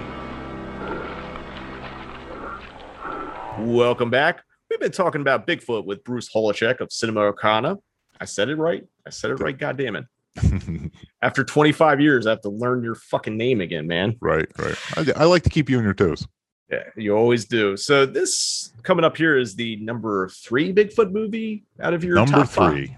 Ooh, so what is it, Bruce? Well, it's curveball because this is not a horror movie. This is indeed Fred Wolf's Strange Wilderness from 2008. Now, Fred Wolf was a longtime SNL writer, right? He was, he was, he was, he was the head writer uh, on SNL for, for through most of the 90s. I think from like 91 to 97, uh, and he did almost 100 episodes of it. That's a that's a lot of comedy. So I guess why don't you enlighten us about Strange Wilderness? I can do that. Now, uh, you you guys have both seen this movie, I assume. I've seen it. Perfect. Well, for those of you who haven't, Strange Wilderness follows Steve Zahn as the son of a famous nature documentarian who's finding it difficult to keep the show afloat following his father's passing. Uh, he's given an ultimatum by the network head that he needs a ratings knockout or else it's cancellation time. So he does what anybody would do, and that is to buy a map to Bigfoot's hideout in Ecuador from Joe Don Baker, uh, Buford Pusser himself, and assemble a crew to go film the fucker. Uh, and of course, they'll be making several episodes along the way, showcasing whatever wildlife they come across, sometimes literally. The problem is, rival show host Harry Hamlin is after the same scoop and has a several day head start, meaning the team really has to pull together if uh, they want to get there first. So in in the 80s, you know, besides the uh, you know watching all these crazy supernatural shows and mystery shows, I was also a big fan of nature shows, you know, stuff like Mutual of Omaha's Wild Kingdom or Lorne Greene's New Wilderness, um, or even you know, I guess for the younger crowd watching this, you know, Croc Hunter, you know, that that sort of shit but if you if you're a fan of that sort of genre there's really a lot to like in that in this movie. It's at once kind of an affectionate tribute to the genre as well as uh, ridiculously profane updating. The intermittent show clips with heavily researched facts like monkeys make up over 80% of the world's monkey population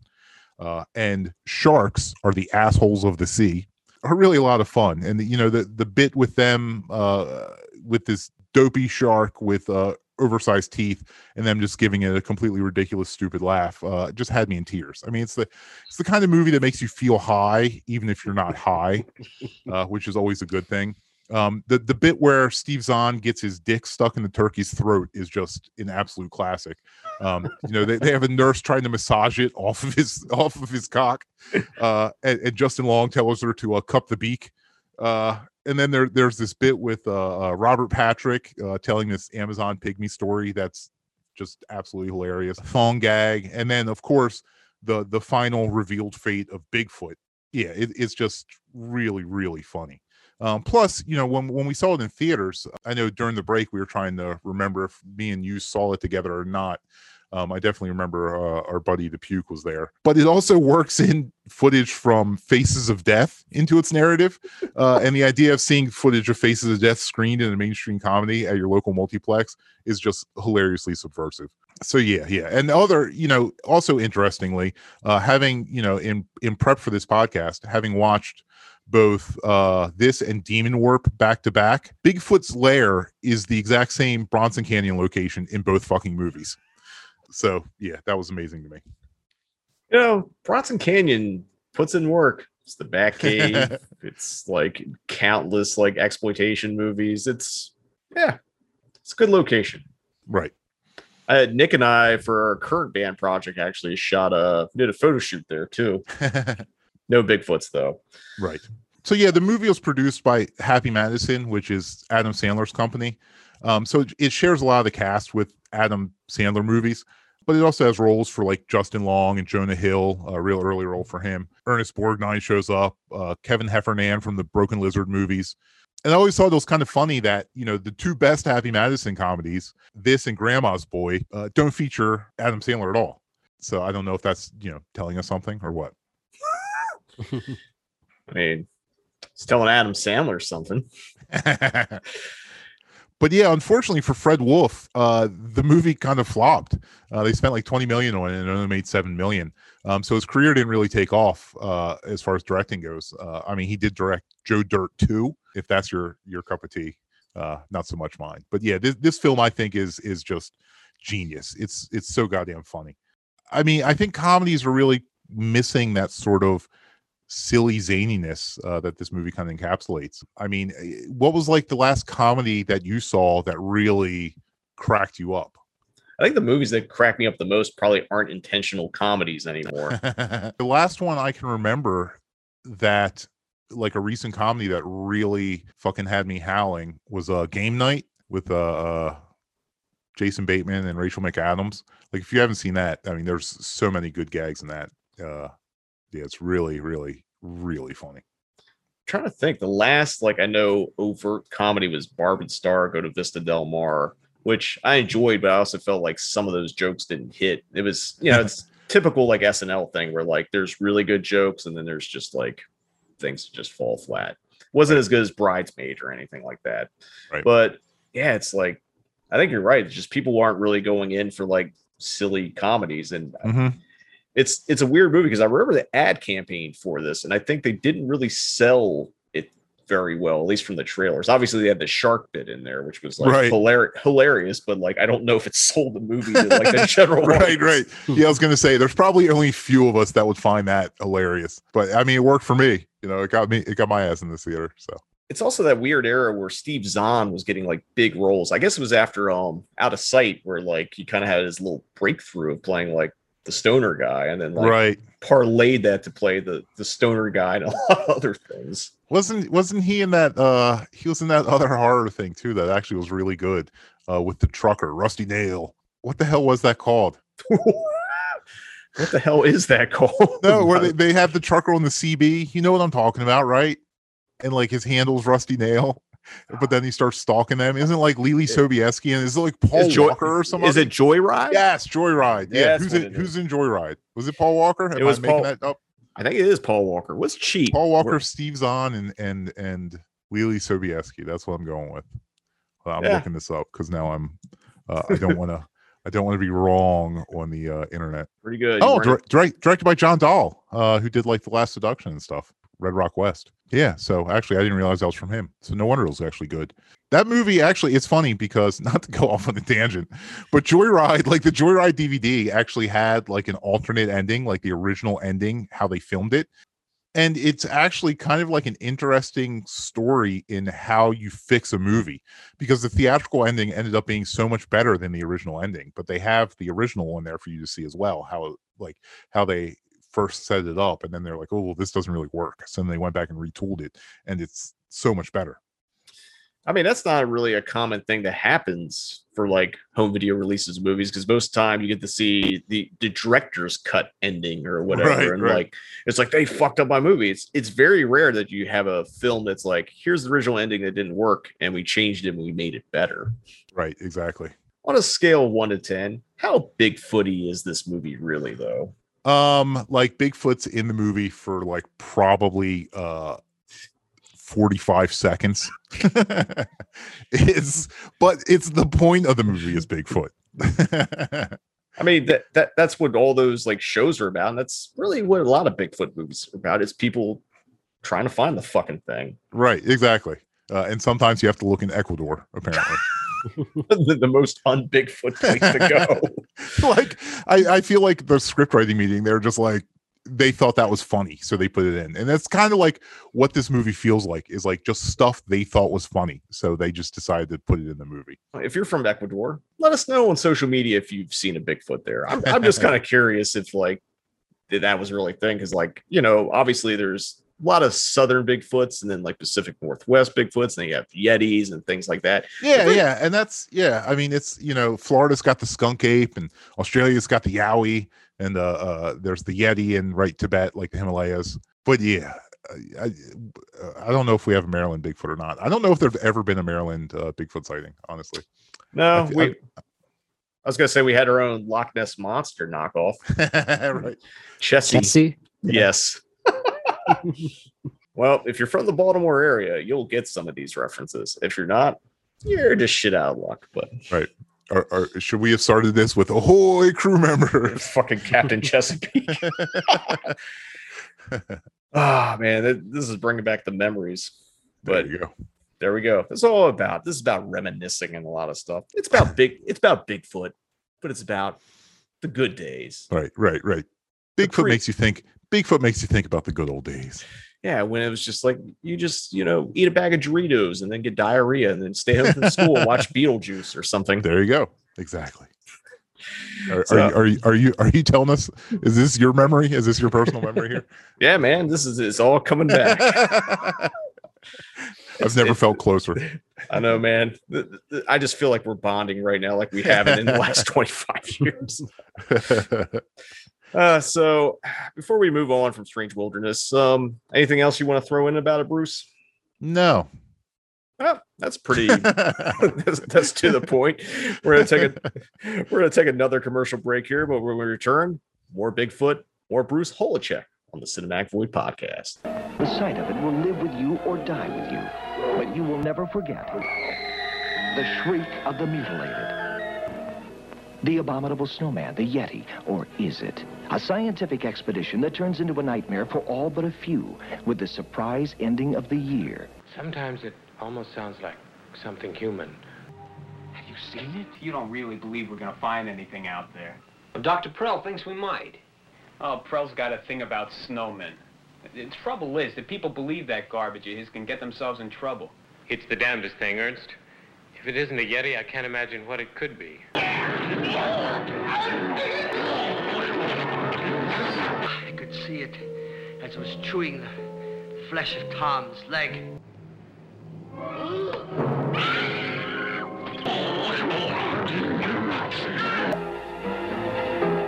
Honey, Stop treating me like a child! will you stop acting like one? Dr. Prell brought you on this mission for a reason. This is not for the weak. This is truly the shriek of the mutilated. Welcome back. We've been squatch hunting with Bruce Holecheck here on the Cinematic Void podcast. And up next is his number two Bigfoot movie. And Bruce, why don't you enlighten us to what that is? That would be Ryan Schifrin's 2006 movie Abominable, uh, which I think I saw for the first time with you, I believe. Yeah, we did Uh, I- watch it.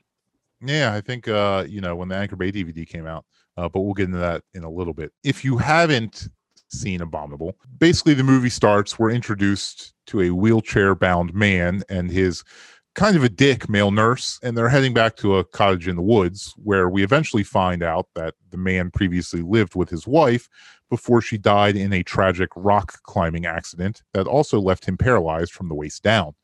Uh, it's worth noting the cliff they were climbing is actually nicknamed Suicide Rock.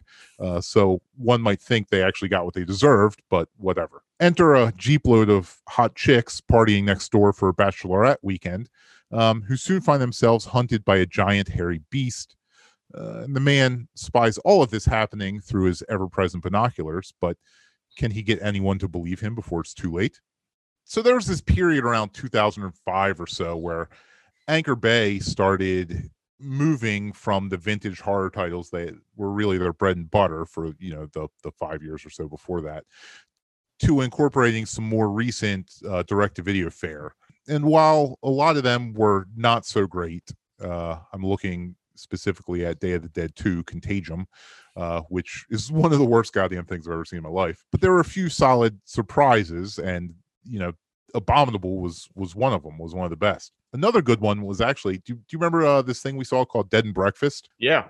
Um, so we actually saw Dead and Breakfast. We drove down to North Carolina uh, to meet up with with Leif Jonker uh, to film some supplements for for Darkness. Uh, back when his vampire, you know, DIY Vampire Gore Fest Darkness was um, in production for uh, Barrel Entertainment for the double disc DVD release. So we drove down because he had, you know, was screening his new and improved quote unquote uh, director's cut um, or the vampire version or whatever the hell it's called uh, at this film festival in North Carolina.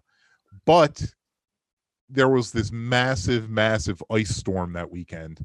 Uh, so like nobody showed up. So basically we were just trapped in this hotel, like as they were screening movies with like 10 people there.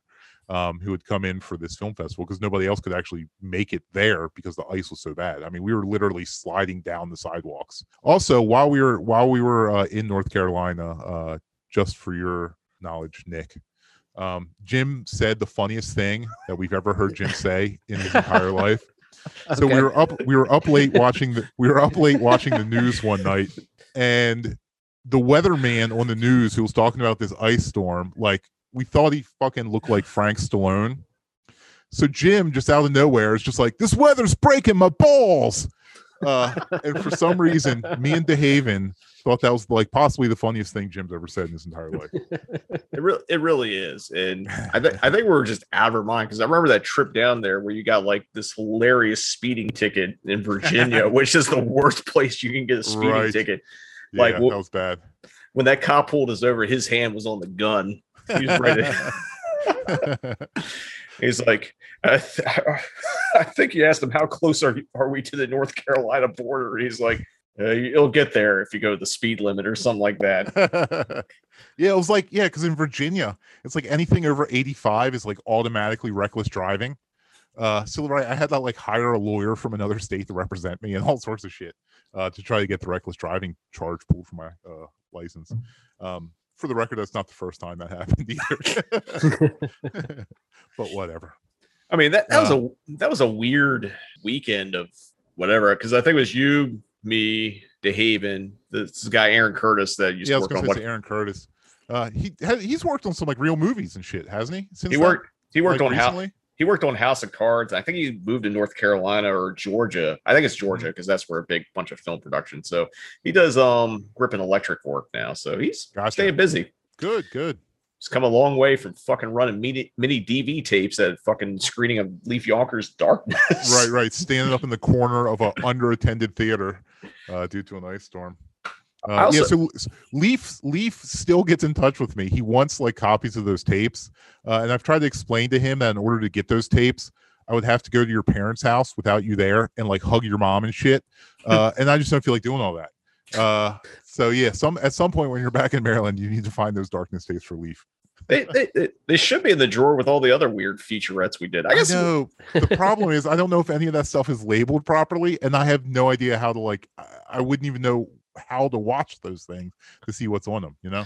I mean, I- remember we had those cheap Sony MD or MIDI DV tapes, which were the worst ones. We didn't we didn't know at the time, but they had this problem with glitching. And I think I remember we were watching footage and there's like glitches and like all that kind of shit on there. Oh, that's funny. I don't. I mean, I know he's. I think Arrow's putting it out. I guess he's. yeah. He, is he doing a third version of Darkness at this point? He is. He is.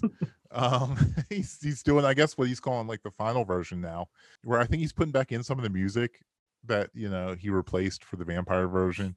Uh, and then I don't know what else he's doing, but he he wanted to incorporate some of our stuff in the documentary, kind of like make an extended version of the documentary, which we were going to do. Like I had this idea that I wanted to do like this sort of um like where are they now featurette uh and like you know all the stuff we filmed with leif at the convention you know take some of that stuff with him then also talk to people like scooter mccrae and howard berger and like some of those guys that had made some of these independent films in the 90s and like just talk about you know the trials they had and you know the success they had with those movies and how hard it was to get another one made and things like that.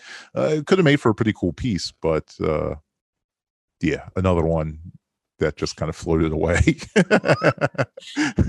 on the same raft with Raft Squad. Yeah, exactly. Waving by. But I- guess we, I don't know if you plan to sidetrack it at this point, but we should talk about it. Bruce and I used to do DVD. I guess, and I guess some of them had ported over to Blu ray, but we did, we made some Mhm. featurettes over the yeah years. yeah I remember we did the one for Extra, which was a lot of fun, and that one was easy. Yeah, yeah, more than more easy than some of them. It took us a little bit to kind of find our voice uh with these things. Most of the time we were just in there. I mean, because we were both working all day long, and then we'd come and well, like we'd be all slap happy by the time we started like each night working on editing these featurettes. Uh and basically we just started doing stuff that would make us laugh. So like they I, I like to feel that they were a little bit uh, rough around the edges, but I like to think they had personality. The the one the one I always have the most. It's it's it's a weird memory because it's a funny memory looking back. At the Mhm. time, it was a fucking nightmare because we stayed up for like 24 hours to finish this damn thing. It was um we did two featurettes for Caligula. Right. Came. We did the John Steiner one, we did the Lori Wagner one, and like for some reason we kept slacking on the Lori Wagner one because uh, she gave she gave us that CD that she had put out of like sex songs or whatever it was called. Well, and And- if you if you remember that Lori Wagner one in the middle of the interview tape, we lost like 20 minutes of interview because the like the gardener hooked into do you remember that? Like Yes. the gardener hooked into the outlet or something and it completely fried all the sound to the tape. So like the gardener goes by, he's like trimming some hedges or something, and like the sound is completely wrecked on the on the tape for like 20 minutes. Uh, so we lost like a giant chunk in the middle, and then she did like a wardrobe change in the middle. So we had like so she was like in two different outfits during the thing. It was so weird. I just remember like, and then my system started crashing at that point. I just remember Mhm. one one point, probably like 5 a.m. when I knew I had to go to work and be there at six. I'm just like throwing the fucking computer chair around. Right? Yeah, yeah. Like we were trying to render something and it like froze or locked up or something. And yeah, you just had like a fucking meltdown. It was funny because right, we'd work on these featurettes and we'd like every single night we'd just be dealing with each other and like trying to meet some of these deadlines that and we never had like enough time like no matter what. It was always like oh we need this on like thursday. Like jesus christ. But yeah so like we wouldn't talk to each other for like two weeks afterwards and then we'd like finally decide it was safe to hang out again. They were fun times. I think it would always be like we would we always work where we had like a real pace, and then like mm-hmm. it's like, well, they want it tomorrow, right? Which I think happened on every one of them after after the extra one. We did the don't answer the phone, which is probably got the the longest legs out of them all. I would say. yeah yeah i mean that's been on like four or five releases now A Nicholas Worth interview is worth it. Damn it. I know. I mean, it's yeah. I mean, I, I this the, the fact that he died probably helped us. but but no, he was the coolest dude. He was he was really nice. And I, yeah, it's it's totally a bummer. I I, I found out he it was like my birthday actually when my buddy Art Ettinger called me. I was like, oh man, you know, I just heard Nicholas Worth died, uh, and I was really bummed because like, you know, he was like living in like an old folks home uh, at the time. Uh, so like we had to go pick him up and like take him to the studio and stuff. And you know, we did the interview with him, and then like he didn't have a DVD player and he didn't have a computer. Uh, so he just didn't know. So I would call him like after the DVD came out and like read him the reviews uh uh from like internet sites and stuff just so he could, you know, listen to him. And he was like so grateful and he was so happy that people like remembered him and for like, you know, liked his performance and stuff like that. Uh I wish do you still have like the uh so when we edited the featurette, like for some reason he kept bringing up God because he's like a born again Christian. So we cut all that stuff out, but Jim put together like this uh Jesus montage of Nicholas Worth, like every time he brought up God or Jesus while he's talking about this movie where like he's strangling naked women and like he's like thanking God. it's it's probably still on my work computer down in the basement. Oh my god, that was so funny. I remember just watching you. I remember you show. I just came over one day. You showed that to me. That just was fucking. I just fell out. It was so good. That- yeah. I hopefully, we hopefully you still have that somewhere. we, we, we, we should have sent that to Joe and put it on the vinegar. yeah, seriously, that would have been like the greatest, the greatest Easter egg on that Vinegar Syndrome ah. Blu-ray. I remember you used to have that voicemail from him for years where he's like, Bruce. I know. I deleted it. Oh, I accidentally fucking erased it. I, I remember it's like, Bruce, it's me, Nicholas Worth. I don't look like how I used to look like, or something like that. Yeah, he's like, I, he's like, he's like, Bruce, this is Nicholas Worth. I was thinking about the interview, and I'm old now. so if you think that's going to be a problem, let me know. They're just like, we know you're old now. like, that's not a surprise. Ah, so but yeah, he was the best. Uh he popped up in something that me and DeHaven watched the other night. Oh fuck, what was it? Um whatever, it doesn't matter.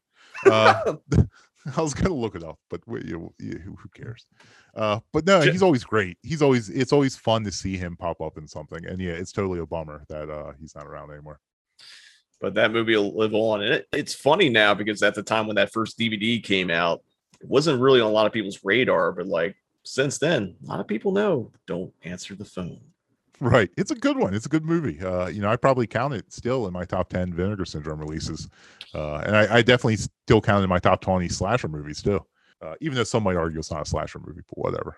It's, It's all slasher. Right. It's also a nice, like sleazy Hollywood movie. You get a nice shot of the Alien premiere at the Egyptian Theater in it. I don't remember that. That's awesome.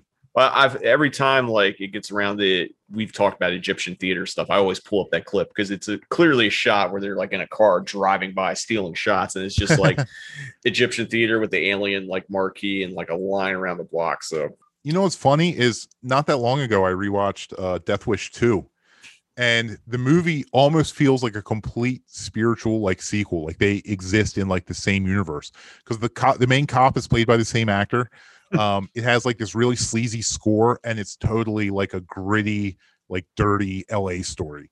Uh so like with all those elements together like you could i feel like you could merge those two movies together make it like one long detective story with like two parallel things.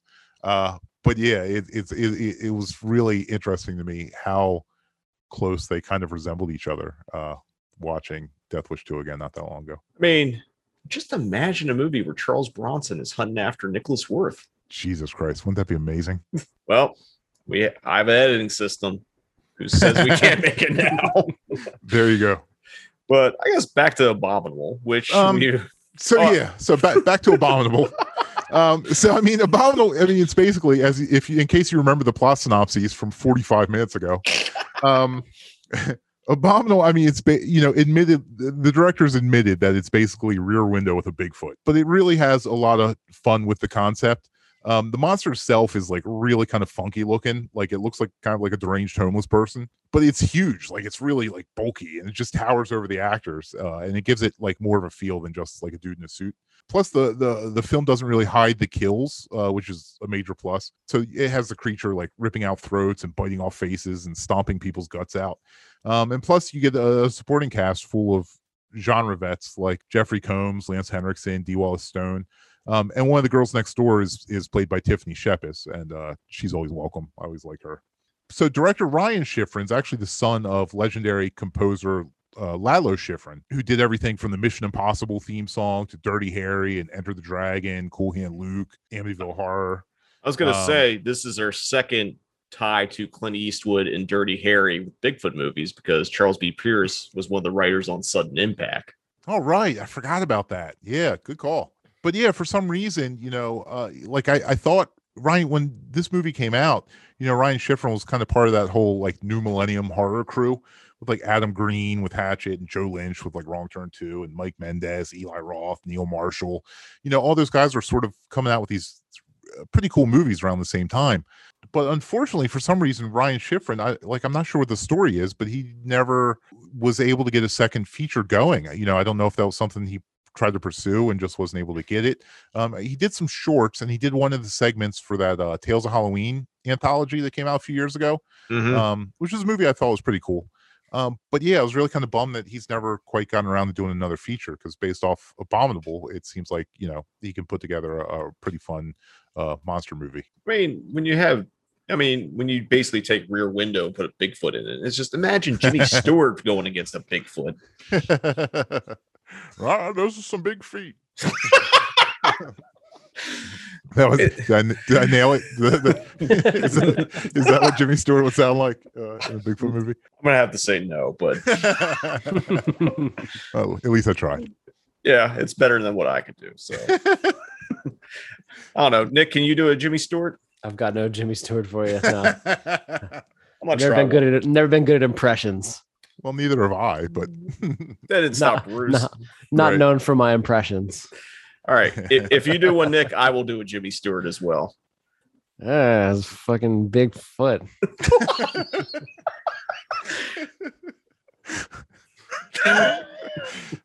I mean, uh, that might have been worse than mine. cool. See? told, told you. I don't know how you follow that.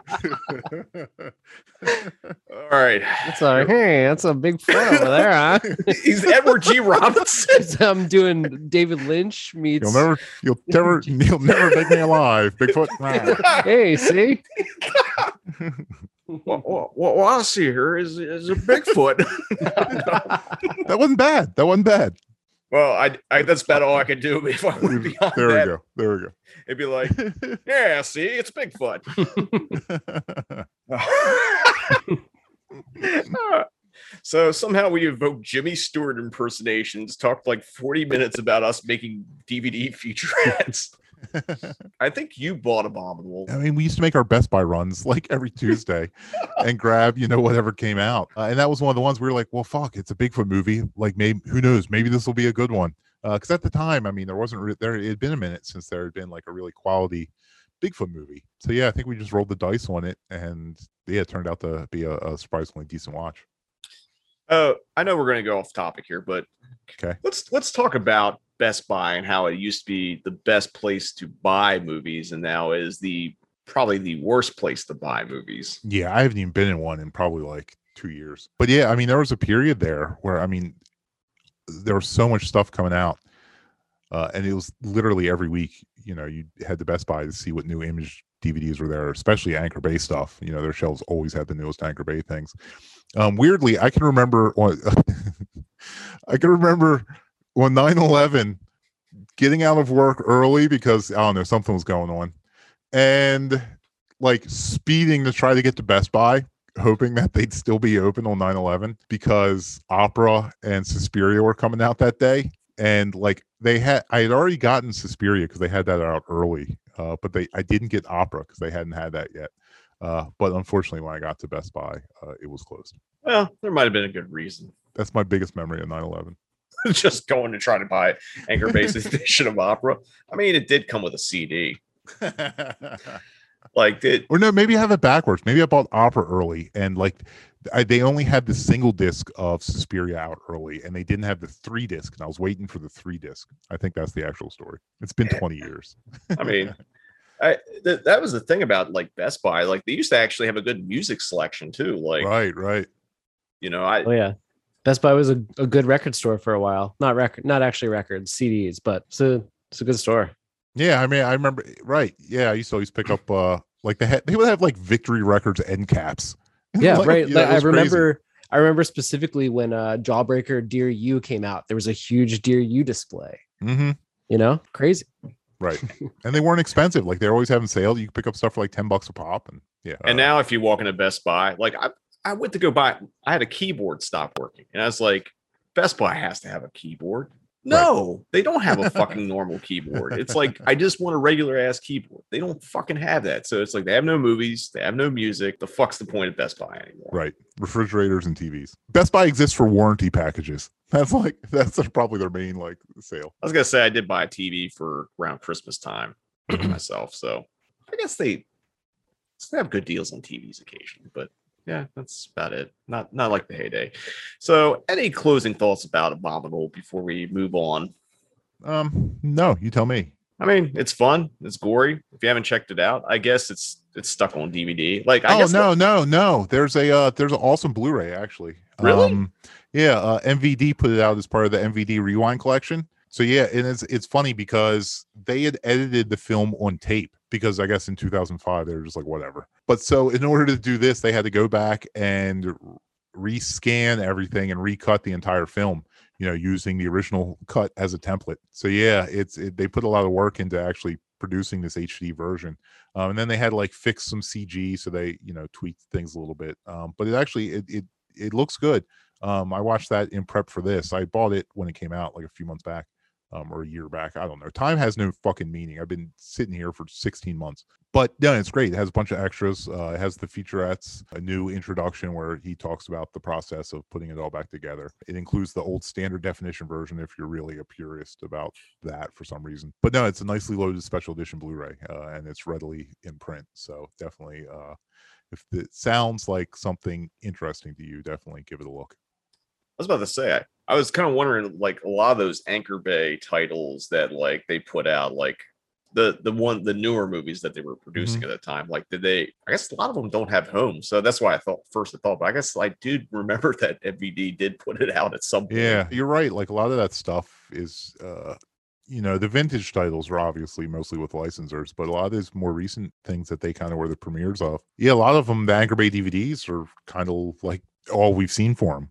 So yeah, I'm I'm, I'm happy that this one escaped uh into HD because it, it was one of the better ones. Now we need Dead and Breakfast. Yeah, Dead and Breakfast is a good one. If you haven't checked it out, I guess I don't know if you can still buy Anchor Bay DVDs. Like they're just like stockpiled on like deep discount or like Right, Amazon at right. this point. I don't know, but that's worth checking out too. But we're gonna take another break, and when we return, we're gonna have the number one Bigfoot movie according to Bruce Holecheck here on the Cinematic Void podcast. Monster Truck Fans, this is the video you've been waiting for. This is Bigfoot, king of the monster truck. 60 minutes of non-stop monster truck action that will blow you away. It's all new, brand new. You'll see it all from car-crushing heroics to dangerous monster truck rollovers, heart-pounding wheel stands, monster truck drag racing, hill climb, music videos, and Bigfoot deep in the mud. Witness the first car crush ever and ride in the cab with Bigfoot as he pours on the power, plus much, much more. Nothing stops this giant muscle machine as he flies through the air, jumping cars and smashing everything in his way. This is the video that everyone's talking about. This is the ultimate in monster truck excitement. This is Bigfoot, king of the monster trucks. This offer not available in stores, so order yours today. Today. Have your charge card ready and call now 1-800-848-9000 to get your copy of Bigfoot, king of the monster trucks for $24.95 plus shipping and handling. Call now and get a Bigfoot cap free. Offer not available in stores, so call now 1-800-848-9000. It's incredible. Welcome back. We've been talking about Bigfoot with Bruce Holecheck here on the Cinematic Void podcast. And up next is his favorite Bigfoot movie. And I'm going to give a little spoiler. It's my favorite Bigfoot movie, too. And I think it's also Nick's. I know we kind of fucked up and revealed it earlier, but that's been leaked out. So you don't know what it is. Although, if you know any of us, you probably know what it is. Right. Or if you have good taste. Yeah, you'll know what it is. So, Bruce, tell us what is your number one Bigfoot movie? Well, the big daddy of Bigfoot movies is indeed James Wasson's 1980 feature, Night of the Demon, not to be confused with the earlier British movie of a similar title. And not to be confused with Kevin Tenney's Night of the Demons, which has no Bigfoot in it. Right. That movie hasn't held up nearly as well as I thought it would. I used to love Night of the Demons when, you know, I was younger and it came out. And but having uh, recently rewatched it, yeah, it just didn't do it for me. It was also at an Exhume show and it was like movie number like 10 in a series of 14. So I might have been a little uh fatigued at that point. But yeah, it, it didn't seem like it really kind of uh moved as much as I wanted it to. It's fair. Sometimes you grow out of movies, and sometimes if you watch them at 4 a.m., they ain't gonna work no matter what. I, that's why I always appreciated those like earl those exhumed like all nighters we used to go to, where they would put the fucking clunk clunker in there. The only problem is Right. like you couldn't sleep through the clunker because you thought something was gonna happen. Yeah, exactly. Well, it's funny. It's funny you bring that up. Not to go off on another tangent. Um, so I saw you watched uh, uh, Pupi Avati's uh, Zeder the other night, Yeah. um, which is a movie that I stayed away from for like a decade after finding out about its existence. Um, just because all the reviews that I ever read in like Deep Red and stuff, they all just said, "Oh, you know, it's it's a goreless bore and nothing happens." So I remember Exhume played it at uh, the Hoyts, you know, that big multiplex that they were doing their shows at for a while that we used to always go up to on like. And how that number one, how the hell did we even do that on like Friday nights after working all week? Like, Jesus Christ! Now I'm like ready to go to bed by like ten, and was, somehow we were staying up till like four in the fucking morning watching Italian trash movies. But so I remember we went up for an Italian horror all nighter, and that was one of the movies that was playing, you know, under its U.S. title of uh, Revenge of the Dead. Um, with a completely inappropriate ad campaign that showed like the zombie crawling out like the sewer grate that nothing like that ever happens in the goddamn movie. So I was expecting to fall asleep to it because everything I had heard about it said it sucked and oh it's just boring and blah blah blah. So I'm like, well, you know, I'll fall asleep for that and I'll wake back up for whatever the fifth movie was, like Burial Ground. It was Burial Ground. Yeah, okay. Because I've talked a lot about the screening because like that was Oh, the did you? setup. Yeah, because like at that point we're just watching it like really sleep deprived at that point and just Mhm. like I want to sleep, but I feel like something's gonna happen in this movie. well, yeah, and that was the cool thing. Like, right, like first the score was fantastic, uh, which I wasn't expecting, and then I really got wrapped up into the plot. And then as I'm sitting there watching, I'm just like, this is actually a really good movie. I don't know why I waited so long to watch this, but the, really that was the perfect way to see it for the first time was on 35 millimeter, you know, at a theater in the middle of the night. Yeah, I thought it was really effective, really creepy movie. So yeah, I just saw that you watched that again the other night, and I was like, oh yeah, that brought kind of brought back that memory. because I knew you were coming on, I was like, well, I've seen Burial Ground enough times, but like it's I've had the Blu-ray on my shelf for a bit, so I was like, I'm just gonna throw that on for a rewatch because it's like I have fond memories of that movie. Mhm. Granted, and it also helped set up Burial Ground to become one of my personal favorite in theater experiences ever because we were out of our fucking minds when Burial Ground went on. Right, right. Yeah, it's a shame you didn't live out here for like some of these 24 hour thons because yeah, every now and then they'll hit me with a movie that like wasn't on my radar or was on my radar, but I just underestimated. And yes, this shit just goes nuts. Whatever. I guess you guys are having fun out there on the West Coast, bunch of traders. I mean, it's not bad out here. I mean, it's a little hot. It's a little hot right now, and sure, there's fires and earthquakes. And, Right. Hey, you know. well, we'll eventually fall into the Pacific Ocean, but like, it's not bad. It's fucking great. It, it- you know what's funny thing of Exhumed Films is like now, like when I book stuff for Cinematic Void, we I book a lot of Harry's prints and Harry Mhm. Harry's part of Exhumed Films. So it's it's funny that some of the same prints we watched like maybe fuck probably 15 years ago at this point. Longer. I mean, we started. I- my first Exhumed show, I think, it was like '97 or something. So I mean, we were definitely going there at like you know the late '90s, early 2000s. I mean, we've been doing that. We've been doing this shit for like 20 some years. Dude, it, I I sometimes forget how old I actually I know. I know. It's ridiculous.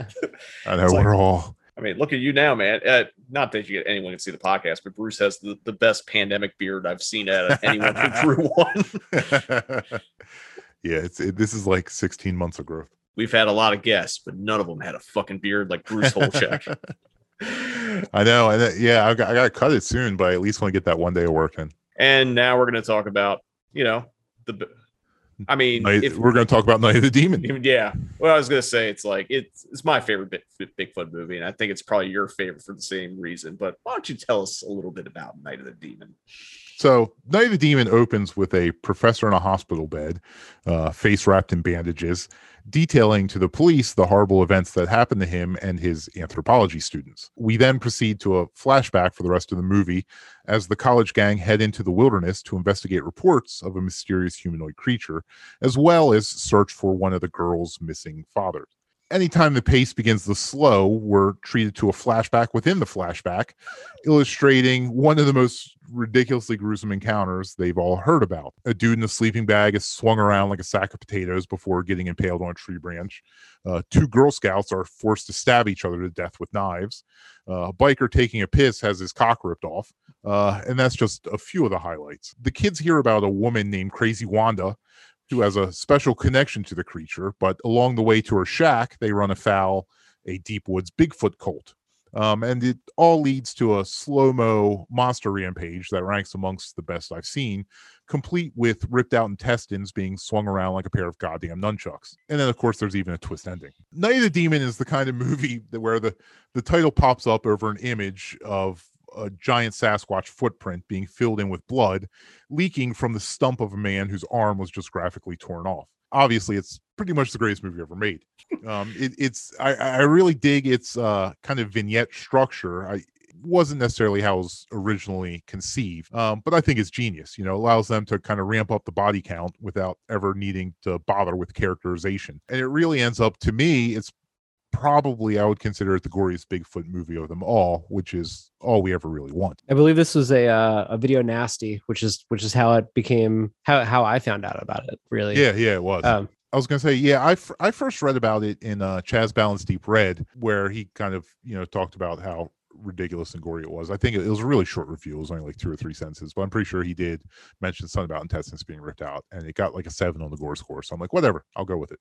Uh, I actually think it's gorier than a seven, but whatever. But at the time, you know, the the the VHS tape of it, uh, like my rental shops didn't have it. However, one day in Woolworths at Mhm. Hartford Mall, they had a cheapo EP speed tape of it back in their electronics section for two dollars and eighty eight cents. You know, on on uh, uh, Saturn Productions. They also like that's where I got my first copy of uh, Toxic Spawn, which was a retitling of Luigi Cozzi's Alien Contamination. Jungle Holocaust, which was like a, a slightly letterbox print. It was cut, but it was still at least in somewhat of a, a better framing than the full frame uh, Video City tape. Because at the time, it was impossible to find Jungle Holocaust in full scope. Like there was no video release in the world that I know of that uh, had it full scope uncut in English. But yeah, a whole shitload of like bad kung fu movies. Does anybody even know what the hell like a Woolworths is anymore? Well, like, do we- they do they do they even have department stores anymore? Like I remember there was like Ames and Best, and like used to go in there and like they had like the basically like your mom could go in and buy a dress, and like you go back corner and like buy a gun. Uh, But at Woolworth, there was kind of like a little diner attached. That was Right, like yeah. Woolworth diner too. So we would always eat there and then shop. You know. right, right. You go get burgers and shakes, and then like fucking like steal some baseball cards. I mean that that was the Hartford Mall experience. I, I I can't remember what we talked about on the podcast. I did a video nasties uh episode of Screen Drafts where this Mhm. was I made sure this was one of my top video nasties because Okay. can't really argue against a Bigfoot rips off someone's dick. Right. It, Yeah, it's the it's it's the glorious- yeah. So, but I know I talked at length about Woolworths on that because like I, I think we probably bought this the same day because we were just going through that bin. it's just- Probably. you're like, what should we get? And you're like, you need Night of the Demon. Right. Kind of like so there was a time that we went over to Eric Neal's house, uh, and like we rode we rode over to like Circuit City. And I remember they had a cheapo DVD of uh Roadhouse there.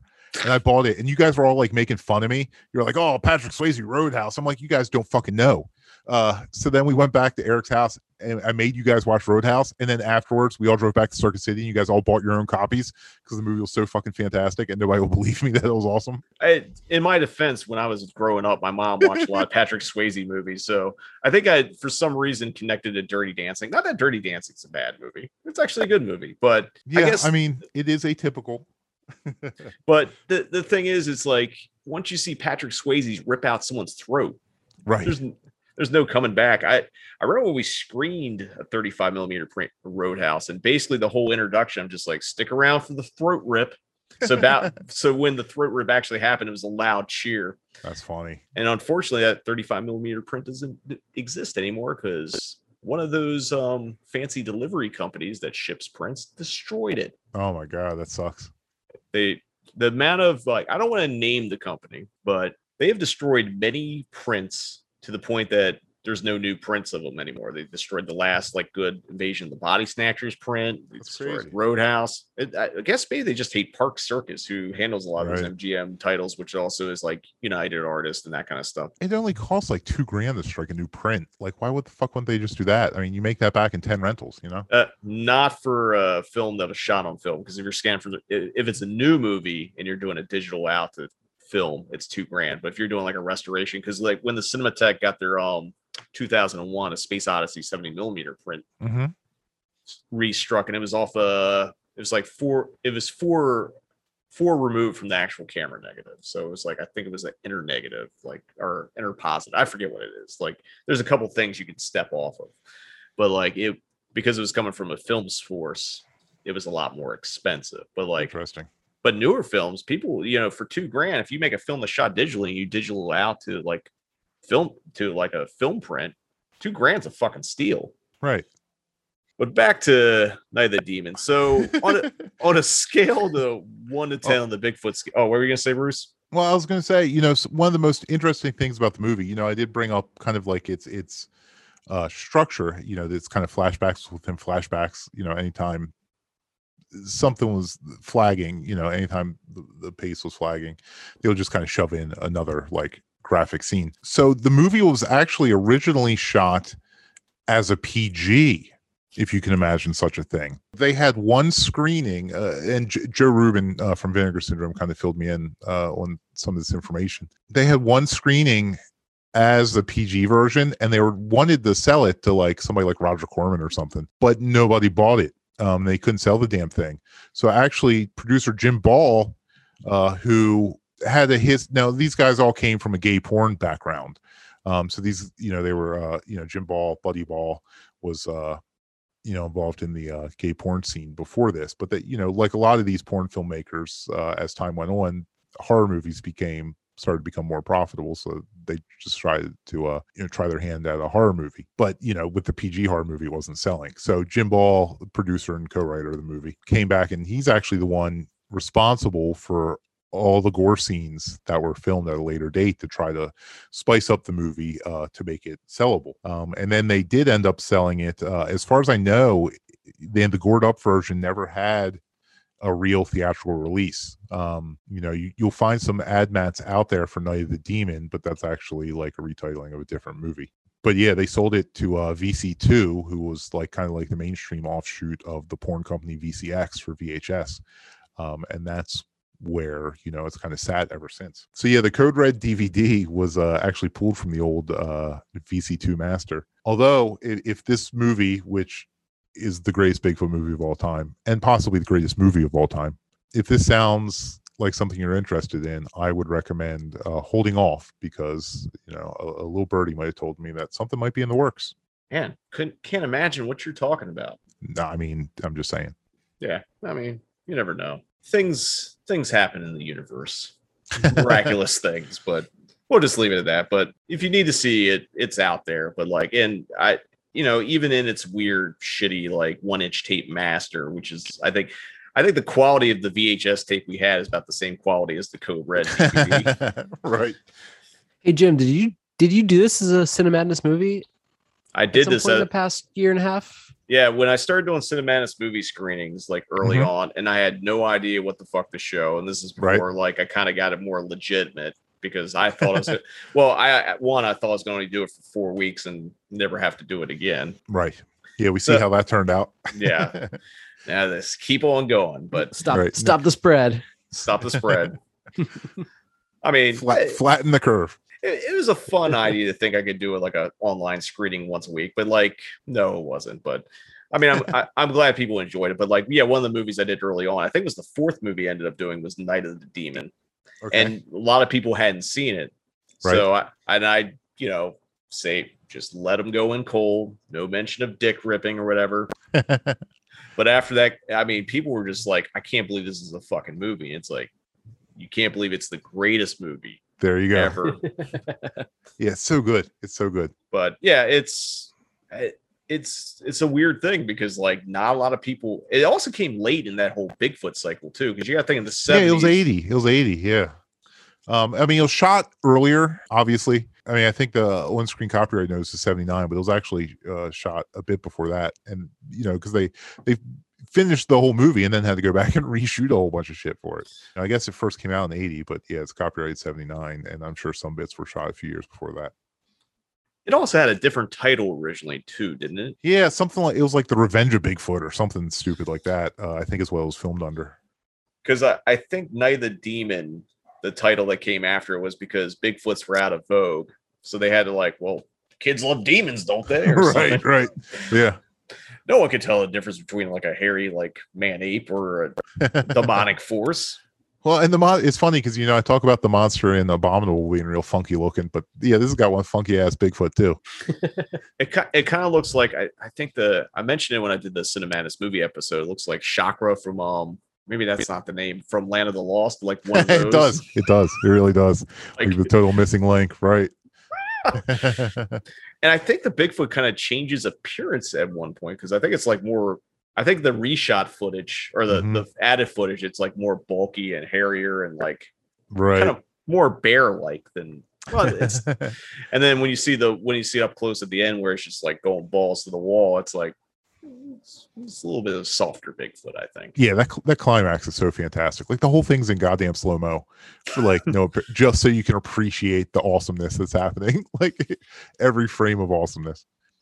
So I, you know, if I hope everyone who hasn't seen any of these Bigfoot movies makes a point to check them out, and if they're not good versions of them out yet, push your local boutique labels because I would love to see HD of all these, especially Demon Warp and Night of the Demon. So, anything else you want to say about Bigfoot before we close out here, Bruce? No, just keep on stomping. keep on stomping. We're going to take one last commercial break, but when we return, it'll be read, watch, and listen here on the Cinematic Void podcast. Fire, Gary, and the someone's going to stay up and watch it. Oh yeah, Linda's gonna stay up and watch it. It's part of her job. What? Well, I'm afraid after tonight, someone is going to have to stand guard. We're already in Bigfoot territory, where all those people were killed.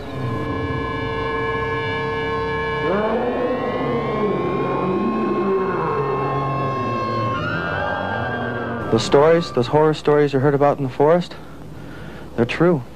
They're all true. Welcome back. It's now time for. On the Cinematic Void podcast, where we talk about all the things we've been reading, watching, and or listening to. And Bruce, since you're the guest, why don't you tell us what you've been reading, watching, and or listening to? All right, so here's the issue. uh, when, I was getting this together, I forgot that reading was part of it. so uh, I I can I can talk about some stuff I got recently to read. That'll count. I haven't I haven't necessarily started reading it yet. Um, so I did get the uh, uh, new Bleeding Skull book, uh, their tribute to '90s titles. So that looks good. I haven't read it yet. I got uh, that that Pulse publication uh, post nuke book that Severin Films had available during their sale after the world ends. A book, a nice hardback book, looks good, has a lot of cool pictures, dedicated to all sorts of post nuke films, uh, post apocalyptic movies, uh, and not just the Italian ones that you're normally familiar with. This one really kind of looks pretty thorough. But again, I haven't really read it, so I can't say if it's any good. I got the new issue of Fangoria in the mail. Uh, cover story on Werewolves Within. Also some uh, you know American Werewolf in London retrospective pieces. Have you see, have you guys seen Werewolves Within yet? I drove down the I drove down to Charles to see that like two weeks ago, and I didn't realize that the mask mandate was still on in Baltimore City because it hadn't been out here in the county for a while. Uh, so I just like strolled in like a jerk, like without a mask on, and they're like, "Uh, excuse me, sir, can you please put on a mask?" I'm like, "What?" They didn't. Uh, they they have. They didn't have masks to offer you though. well, I mean, I just walked back out to my car and got one. I didn't argue, but I, but I mean, I just didn't know. You know, I hadn't worn a mask in like months out here. You know, they don't have plastic shields up or nothing anymore. I mean, out here is kind of weird with it because like there's the CDC guideline and then there's the LA County guideline, which is kind of vague. And then at this point, Mm-hmm. it's like I just don't fucking know. If I go to Target, I'm wearing a mask. Yeah, I mean, out here, it's just like everybody's just done with it. They're just like whatever. Uh, so yeah, it's no mask, no distancing, no no anything. I mean, we you know we have really good rate, you know, really good percentages out here in the county. You know, so it, it's been okay. Plus, I mean, I've been vaccinated since like February. We actually did a premiere Werewolf Within, and I think we did a virtual Q and A. Haven't seen it yet, but I've very good things. I liked it. I liked it. It's kind of lightweight, um, but it's pretty fun little who done it. I like the cast. Um, I thought the script was really good. A lot of the secondary characters, they give them like a lot of really funny throwaway lines that are sort of like muttered in the background, sort of like cooties. Did you see cooties? I did Uh, see that- Cooties. That had some of my favorite lines of of, of all time, and including the one guy who like in the background, he's like, "They're gonna rip off your face like the monkey lady." Uh, I thought that was like the funniest thing. Like it just struck me so funny. But Werewolves Within, uh, yeah, it actually it, was- it was a lot of fun. Doesn't quite stick the landing, um, and like I said, it, it's pretty lightweight for the most part. But I, I actually really enjoyed it. I thought it was a lot of fun for a whodunit. We don't get enough whodunits these days. No. So so yeah, that's the new issue. So I got uh, got the new issue of Fangoria, which apparently I'm still subscribed to. I subscribed once, and apparently it's like an evergreen subscription because they just keep charging me for it and sending me this fucking magazine. So yeah, so those are those are the things I have sitting around here that I recently got and haven't read yet. Uh, so some good watches um, that I, I picked out. I did watch uh, Alex Cheung's uh, Cops and Robbers from 1979. It is a like Hong Kong new wave crime film, shockingly good.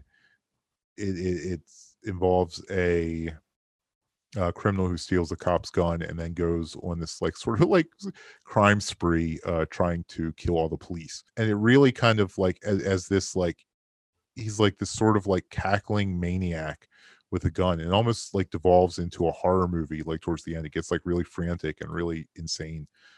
So uh, the, one of the things i like about these sort of like new wave hong kong films uh, from that period like the late 70s early 80s is that they're so like they have a completely different feel and they're so not stylized. Like once you know the john woo stuff came in like the really you know heroic bloodshed uh kind of became popular you know it seems like uh, the the films have like a whole different feel than like a lot of these new wave uh, titles do, like Cops and Robbers or uh, Tsui Hark's Dangerous Encounters of the First Kind or Hired Guns and stuff like that. Coolie Killer. Uh, so yeah, uh, Cops and Robbers, uh, very high recommendation. I've also been going through the uh, Thin Man series from the 30s. I don't know if you guys watched those, uh, but Warner Archives have put out a few on Blu-ray now. They're really cool. It's kind of like tail end of screwball comedies, but bef- but pre film noir. Uh, so they're these kind of like really funny mysteries. Um, I don't know if you guys have seen any of these, but uh, it's Will- William Powell, Myrna Loy, and yeah, eh, you know, William Powell is sort of like a, a retired detective uh, who married rich. So Myrna Loy has a bunch of money, and basically they're just like fucking drunk the whole time. Um, and they just sit around and talk shit to each other, but then they somehow they keep getting involved in like these murder mysteries and have to figure them out. Uh, and they're they're so much fun. The the dialogue is like really snappy. You know, it kind of comes from that sort of screwball aesthetic, but they add this mystery element to them. So yeah, I've, I've I've only watched the first three so far because only the first three have been on Blu-ray, but I've really been enjoying the hell out of them. I've seen four of them because, like, I think Warner Okay. put out a like a four pack at some point of those, and I really enjoy them. I also enjoyed Dashiell Hammett in general, who wrote Yeah. the Thin Man, who also wrote um, the Maltese Falcon. But both are totally different. And if you're looking for a Christmas movie, The Thin Man will also meet that need as well. There you go. Yeah, yeah. It's funny. I think out here at the Charles, um, which is Baltimore's art house theater, um, I think it was last New Year's Eve they actually played the, the original Thin Man on 35 millimeter, but I didn't go see it. Uh, well, actually, not this last New Year's Eve, the one before. Uh, I, I forgot we lost a year. 2020, that year that just didn't exist. Right. Yeah. Jesus. But yeah. So yeah, I've really enjoyed uh, making my way through those. And then uh, so me and me and a buddy of mine and a buddy of yours, um, even though you haven't talked to him in 40 years. Uh, uh, so we usually get together like once a week and do movie nights. Uh, and lately we've kind of been on like a 80s gang tear. So two of the two of the more memorable ones have been uh 315, The Moment of Truth, uh, and this really bonkers one called Street Soldiers. That's a VHS holdout. Um, but I actually tracked down the kung fu instructor from the movie, and I want to try to get an interview with him, uh, just because the movie is like possibly the greatest thing I ever saw. And actually, it was recommended to me by uh, Sam Deegan, so I can't even take credit for finding it. But yeah, it was. Uh, I immediately like when she told me about it, I, I bought the uh, VHS of it, and it did not disappoint. Um, and also, uh, so we watched a Shaw Brothers movie that I was a little bit late on um, because you know I remember people talking about it when The Hateful Eight came out. Um, but there's a Shaw Brothers movie from 1972 called The Black Tavern that follows a, uh pretty similar trajectory. Um, like it's it's snowy outside. There's a, a a coach that pulls into uh, this sort of like restaurant, um, and like all these different people kind of converge on this one location, and all of them kind of have their own secret motives, and you're not quite sure who's up to what and who's like trying to do what at this place. And the kung fu goes crazy. There's multiple decapitations. There's crazy bull whippings. Um, it just goes really bonkers, and especially for 1972, it was really bloody and a lot more violent than we were expecting. So I mean, it like immediately jumped to like in, into my top 10 Shaw Brothers movies. so yes, so that's what I uh that's what I've been watching. Uh listening, I I I almost listen to like no new music. Like like I I just listen to like a lot of like prog rock and like soundtracks. And uh but there's a, a Facebook page called What Do You Know About Ska Punk? And they've been putting out they've been putting out this compilation series that's like it's like mp3 cds and they're double disc sets and it's literally hundreds of bands hundreds of currently active ska bands Wow. and, right like who would have thought uh well so, I, mean, it's it's definitely uh you know just just due to the the the the cyclic nature of of, of life like ska Right. is coming Exactly. it's it's you know it's fucking due it's overdue There you really. go. you know whether we like it or not that shit's coming back. Damn straight. It's it's the 90s again. Like literally Yeah, like right. if you- if you look at generation z fashion it's all 90s shit so why Yeah, wouldn't yeah, ska come back? Right. Uh now i mean i'm not saying all the bands on there are good like most of them are garbage and like unlistenable so you definitely skip through a lot of the tracks. Uh, but every now and then there's been a few just on like there the that have been, like- 90s right just like the 90s right but yeah every now and then you'll you'll stumble upon one where you're like wow this is actually like really fucking good. Right on. So yeah uh as far as soundtracks go you know that movie that Mondo Macabro put out the slave? Um it's sort of like a erotica kind of thing. Uh so nathaniel thompson from mondo digital talked me into buying the soundtrack cd to that and uh it's this double disc set and it's absolutely amazing. Uh, a ton of mu- uh, music made for the movie that wasn't used in the movie but it's this really good uh jazzy score and that's been like fantastic and then the other thing so me and uh me and dehaven watched uh the boys next door recently that like spree killing movie with uh max caulfield and charlie, charlie sheen. sheen Yeah, that uh Severin put that out on Blu-ray. Um, so we had had it sitting around and you know hadn't watched it, so we decided to give it a, a go during one of our movie nights. And number one, the movie was fantastic. Uh, directed by Penelope Spheeris, and she's always great at picking amazing music. So there was one song in there that we were like listening to it. We're like, who the fuck is this? Uh, and both of us were like completely convinced it was Alice Cooper. Uh, but I'm like, this isn't any Alice Cooper song I know. But then it turns out, so, so we, uh, you know, did a, a thing, you know, checked it on my phone to see, uh, you know, let listen and tell me who was who. Uh, I would say the name of the service that I would I used, but that would bring it up on my phone and scroll up on my notes. Uh, which actually happened to me. I was pronouncing some uh some care some Chinese name in when I was doing the Untold Story commentary, and it launched that app in the middle of me recording the goddamn commentary. Uh, so yeah, so if you if you listen to the if you listen to the audio commentary I did on the Untold Story Blu-ray that Unearthed Films put out, uh, you might notice that there's like a a bit towards the end where it just goes dead for like a minute because we had to cut it all out because it was just like total it was total fucking chaos. So that wasn't censorship; that was just a, uh technology malfunction.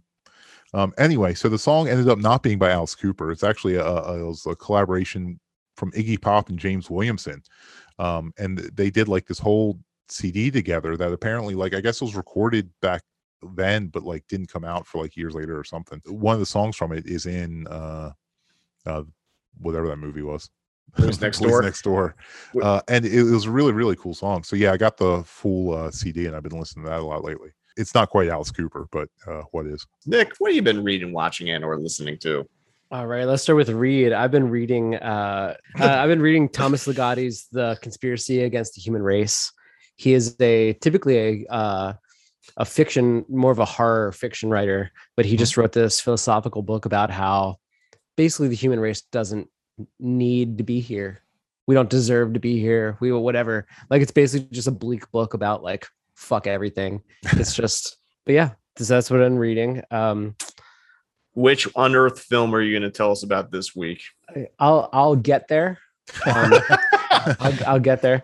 But uh, so I just rewatched for probably the third or fourth time this year Kieslowski's uh, Blue, Okay. which if you don't know, it's about it's Julia Binoche and she plays a widow, and her husband was a uh, a conductor, and he was making this important piece, and he died before it it was it came out before it's finished, and so she kind of like Courtney Love, Kurt Cobain style. They did, you know, people say like Kurt wrote lived through this.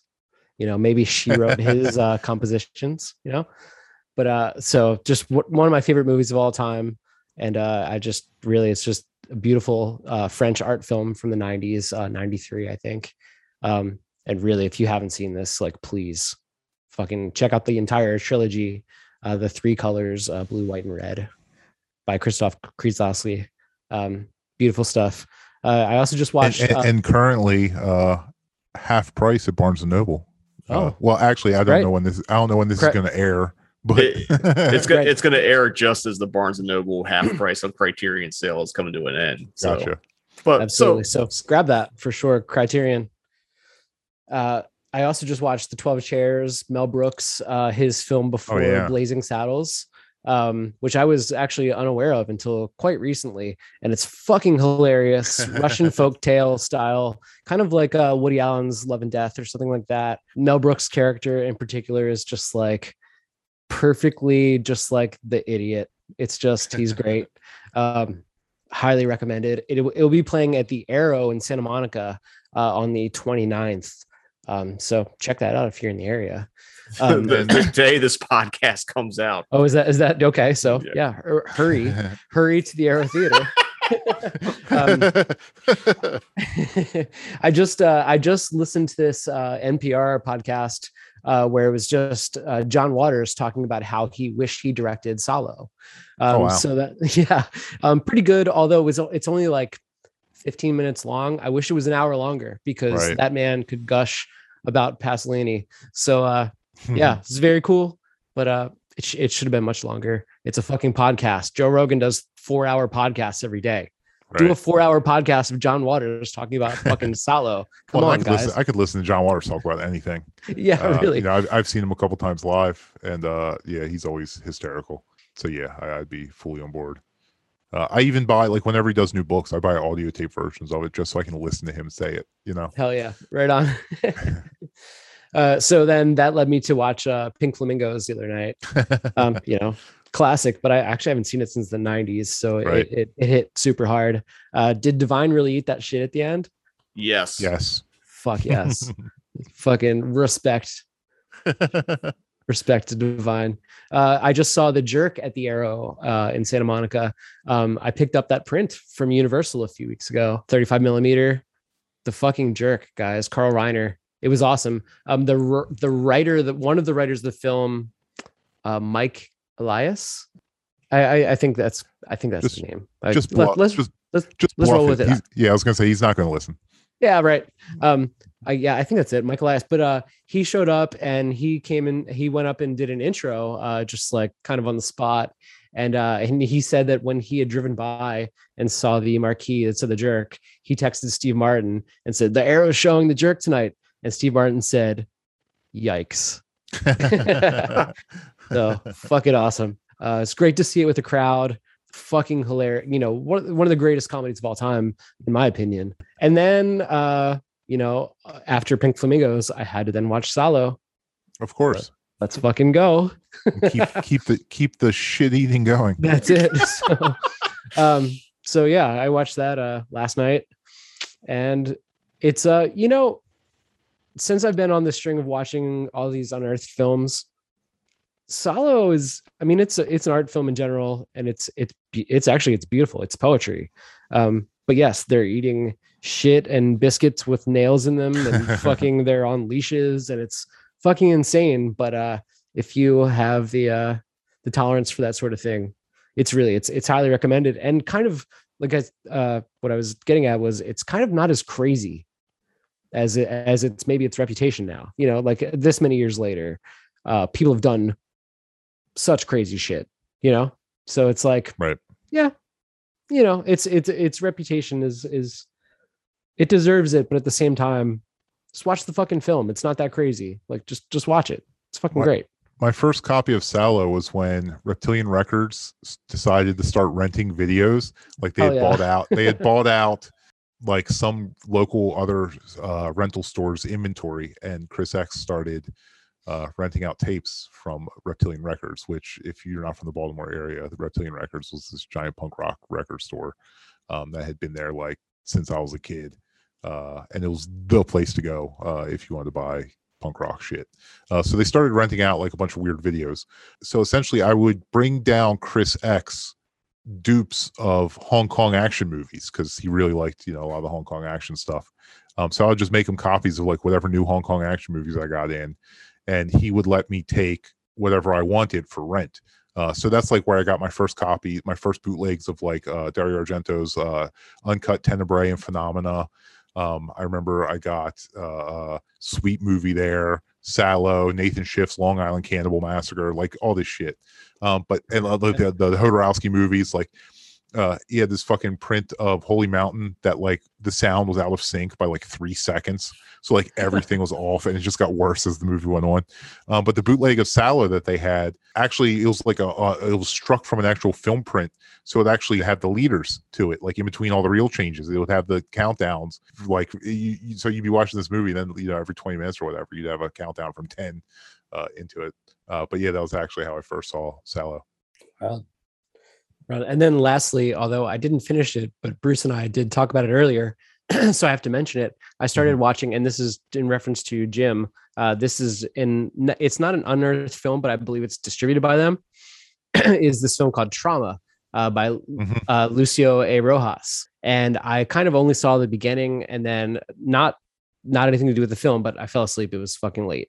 But the the film opens with uh, they basically force this kid who's uh, maybe in his early 20s or something they bring him to this room and they force him to fuck his mom and then while he's fucking his mom they blow his mom's brains out and then force him to keep fucking her but they've injected him with this thing and and so that it basically kind of like you know it's insinuating that whatever they injected him with like is making him do it, you know? Mhm. And so then he's just like going crazy fucking his mom while she's like had had her brains blown out. Fucking aw- fucking awesome.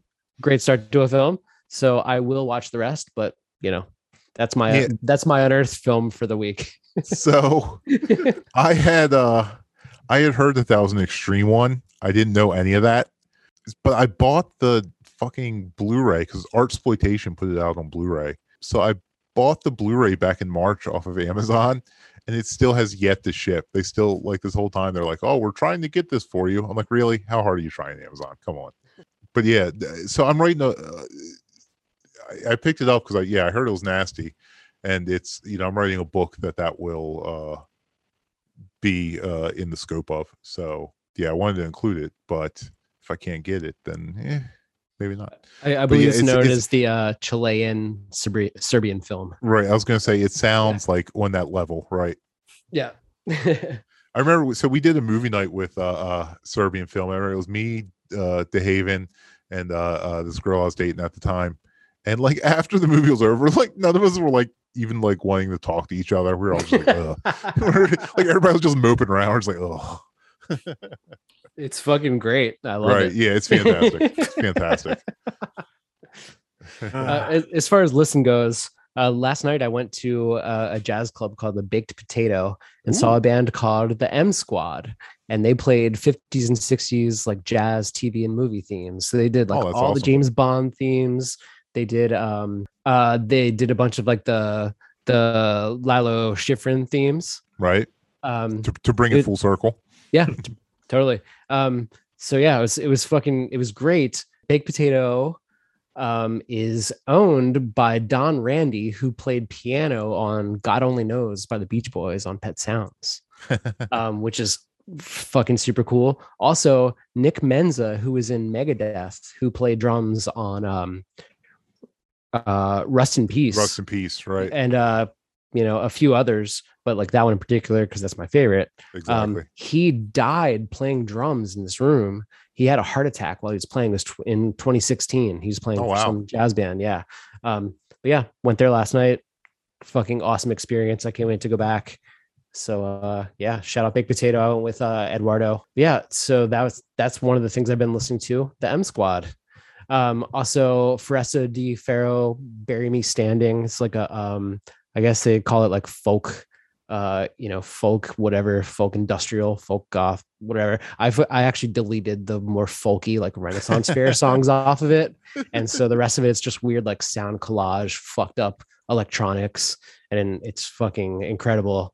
Um also been listening to just more uh atrax morgue wound fucker sickness report. Like all that shit is just fucked up and nasty.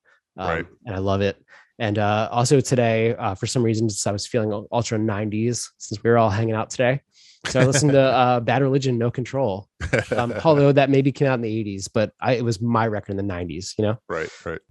and yeah that, i guess it's about it for me Yeah, I can't help but notice you didn't listen to uh, any ska. I didn't hear any ska in there. yeah i don't know not not not vibing on it lately By lately, you mean 25 years. exactly i tried to listen to suicide machines if maybe a few months ago or something I was just still like no no we'll leave that in the past That's funny. I guess for my rewatch and listen, read. Uh, I got my copy of After the World's End as well. I've actually, I think I read a couple pages, but I've basically been thumbing through and seeing all the the pretty pictures of post nuke films Right, from right. Obviously Mad Max and all the Italian stuff, and also has an interview with Steve Jeanette, who um wrote Miracle, wrote and directed Miracle Miles. So that was kind of surprising that that's in there too. A solid 10 movie, if ever there was one. It is. It's another great LA movie. So that's my read. Watch. I've been working through the televised terror volume one from Vinegar Syndrome. So are you in the house alone? Calendar Calendar Girl Murders and Child in the Night. The last two has Tom Skerritt in it. The last one has Elijah Woods and I think his first role or one of his really earliest roles, and also has Darren McGavin returning to Seattle after being in the Night Strangler, the the second Kolchak um Night Stalker TV movie. Right. And I also watched Zetter, or is it Zeter, or how do you actually say it, Bruce? Uh, I pronounce it Zader, but I might be totally mispronouncing it. That's just how I look. Back when we were learning about this shit, uh, nobody was saying it, so we had to just kind of guess how these things were pronounced. Uh, so, like, if I learned it the wrong way, then that's just the way I'm stuck with it. Uh, but yeah, I always pronounce it Zader, but I have no idea if that's right. Like, I could look, I could look it up, but I'm not going to. Nah, it's fine. I, I can't even remember. They probably say it in the fucking movie itself, but I don't remember. But yeah, I I guess because I knew you were coming on and like I hadn't watched this in forever, so it's like eh, it's a nice slow burner. I wouldn't say it's really a zombie movie. It's it, it's kind of like it's a slow burn version of Pet Sematary in a way, except there's no Pet Yeah, Cemetery. yeah, but, actually, yeah, I remember that. Right.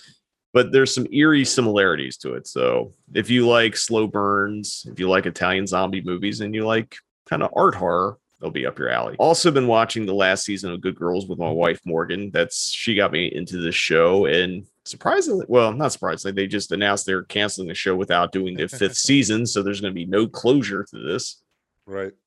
which is always fun to know about TV show, but like the show's pretty good. It's really entertaining. Listen wise, I've listened to the new Darkthrone Eternal Hails. Um a band that my wife just introduced me to- and I'm not sure I'm going to pronounce this name right. I think it's Winterfylleth. It's spelled winter and then it's F Y L L E T H. They're like I think Sure. a I think they're a UK kind of like black metal melodic metal type band. Mhm. It's a record from 2016 called "A Dark Hereafter," and the other thing I thrown on was "Dark Funeral: The Secret of the Black Arts" for some just some gnarly, noisy black metal. So I like I like my black metal uh, a lot less true and cult.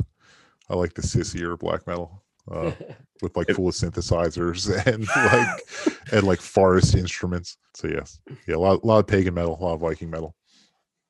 I mean, you might want like Winter Falls because it's kind of goes that way. It's not. It's not as like it's not Darkthrone or like Von or any of, like the low fi end of the Right. spectrum. But Yeah, I hate that stuff. but you love ska. I was gonna It's say I'm the, I'm the complete opposite of any like, what what people who like real black metal are. You're, you're basically you're basically You hot don't care about some like right? Yeah, I'm, I'm I'm totally hot topic black metal. that wraps up this episode of the Cinematic Void podcast. Bruce, where can people find you online if they want to follow your adventures in movie watching? I'm on all of social media. Just uh, look for uh, Cinema Arcana, uh, and if you can't figure out how to spell it, then I don't want you to follow me. Fair point. respect. Until next time, see you See in the you in the void. void.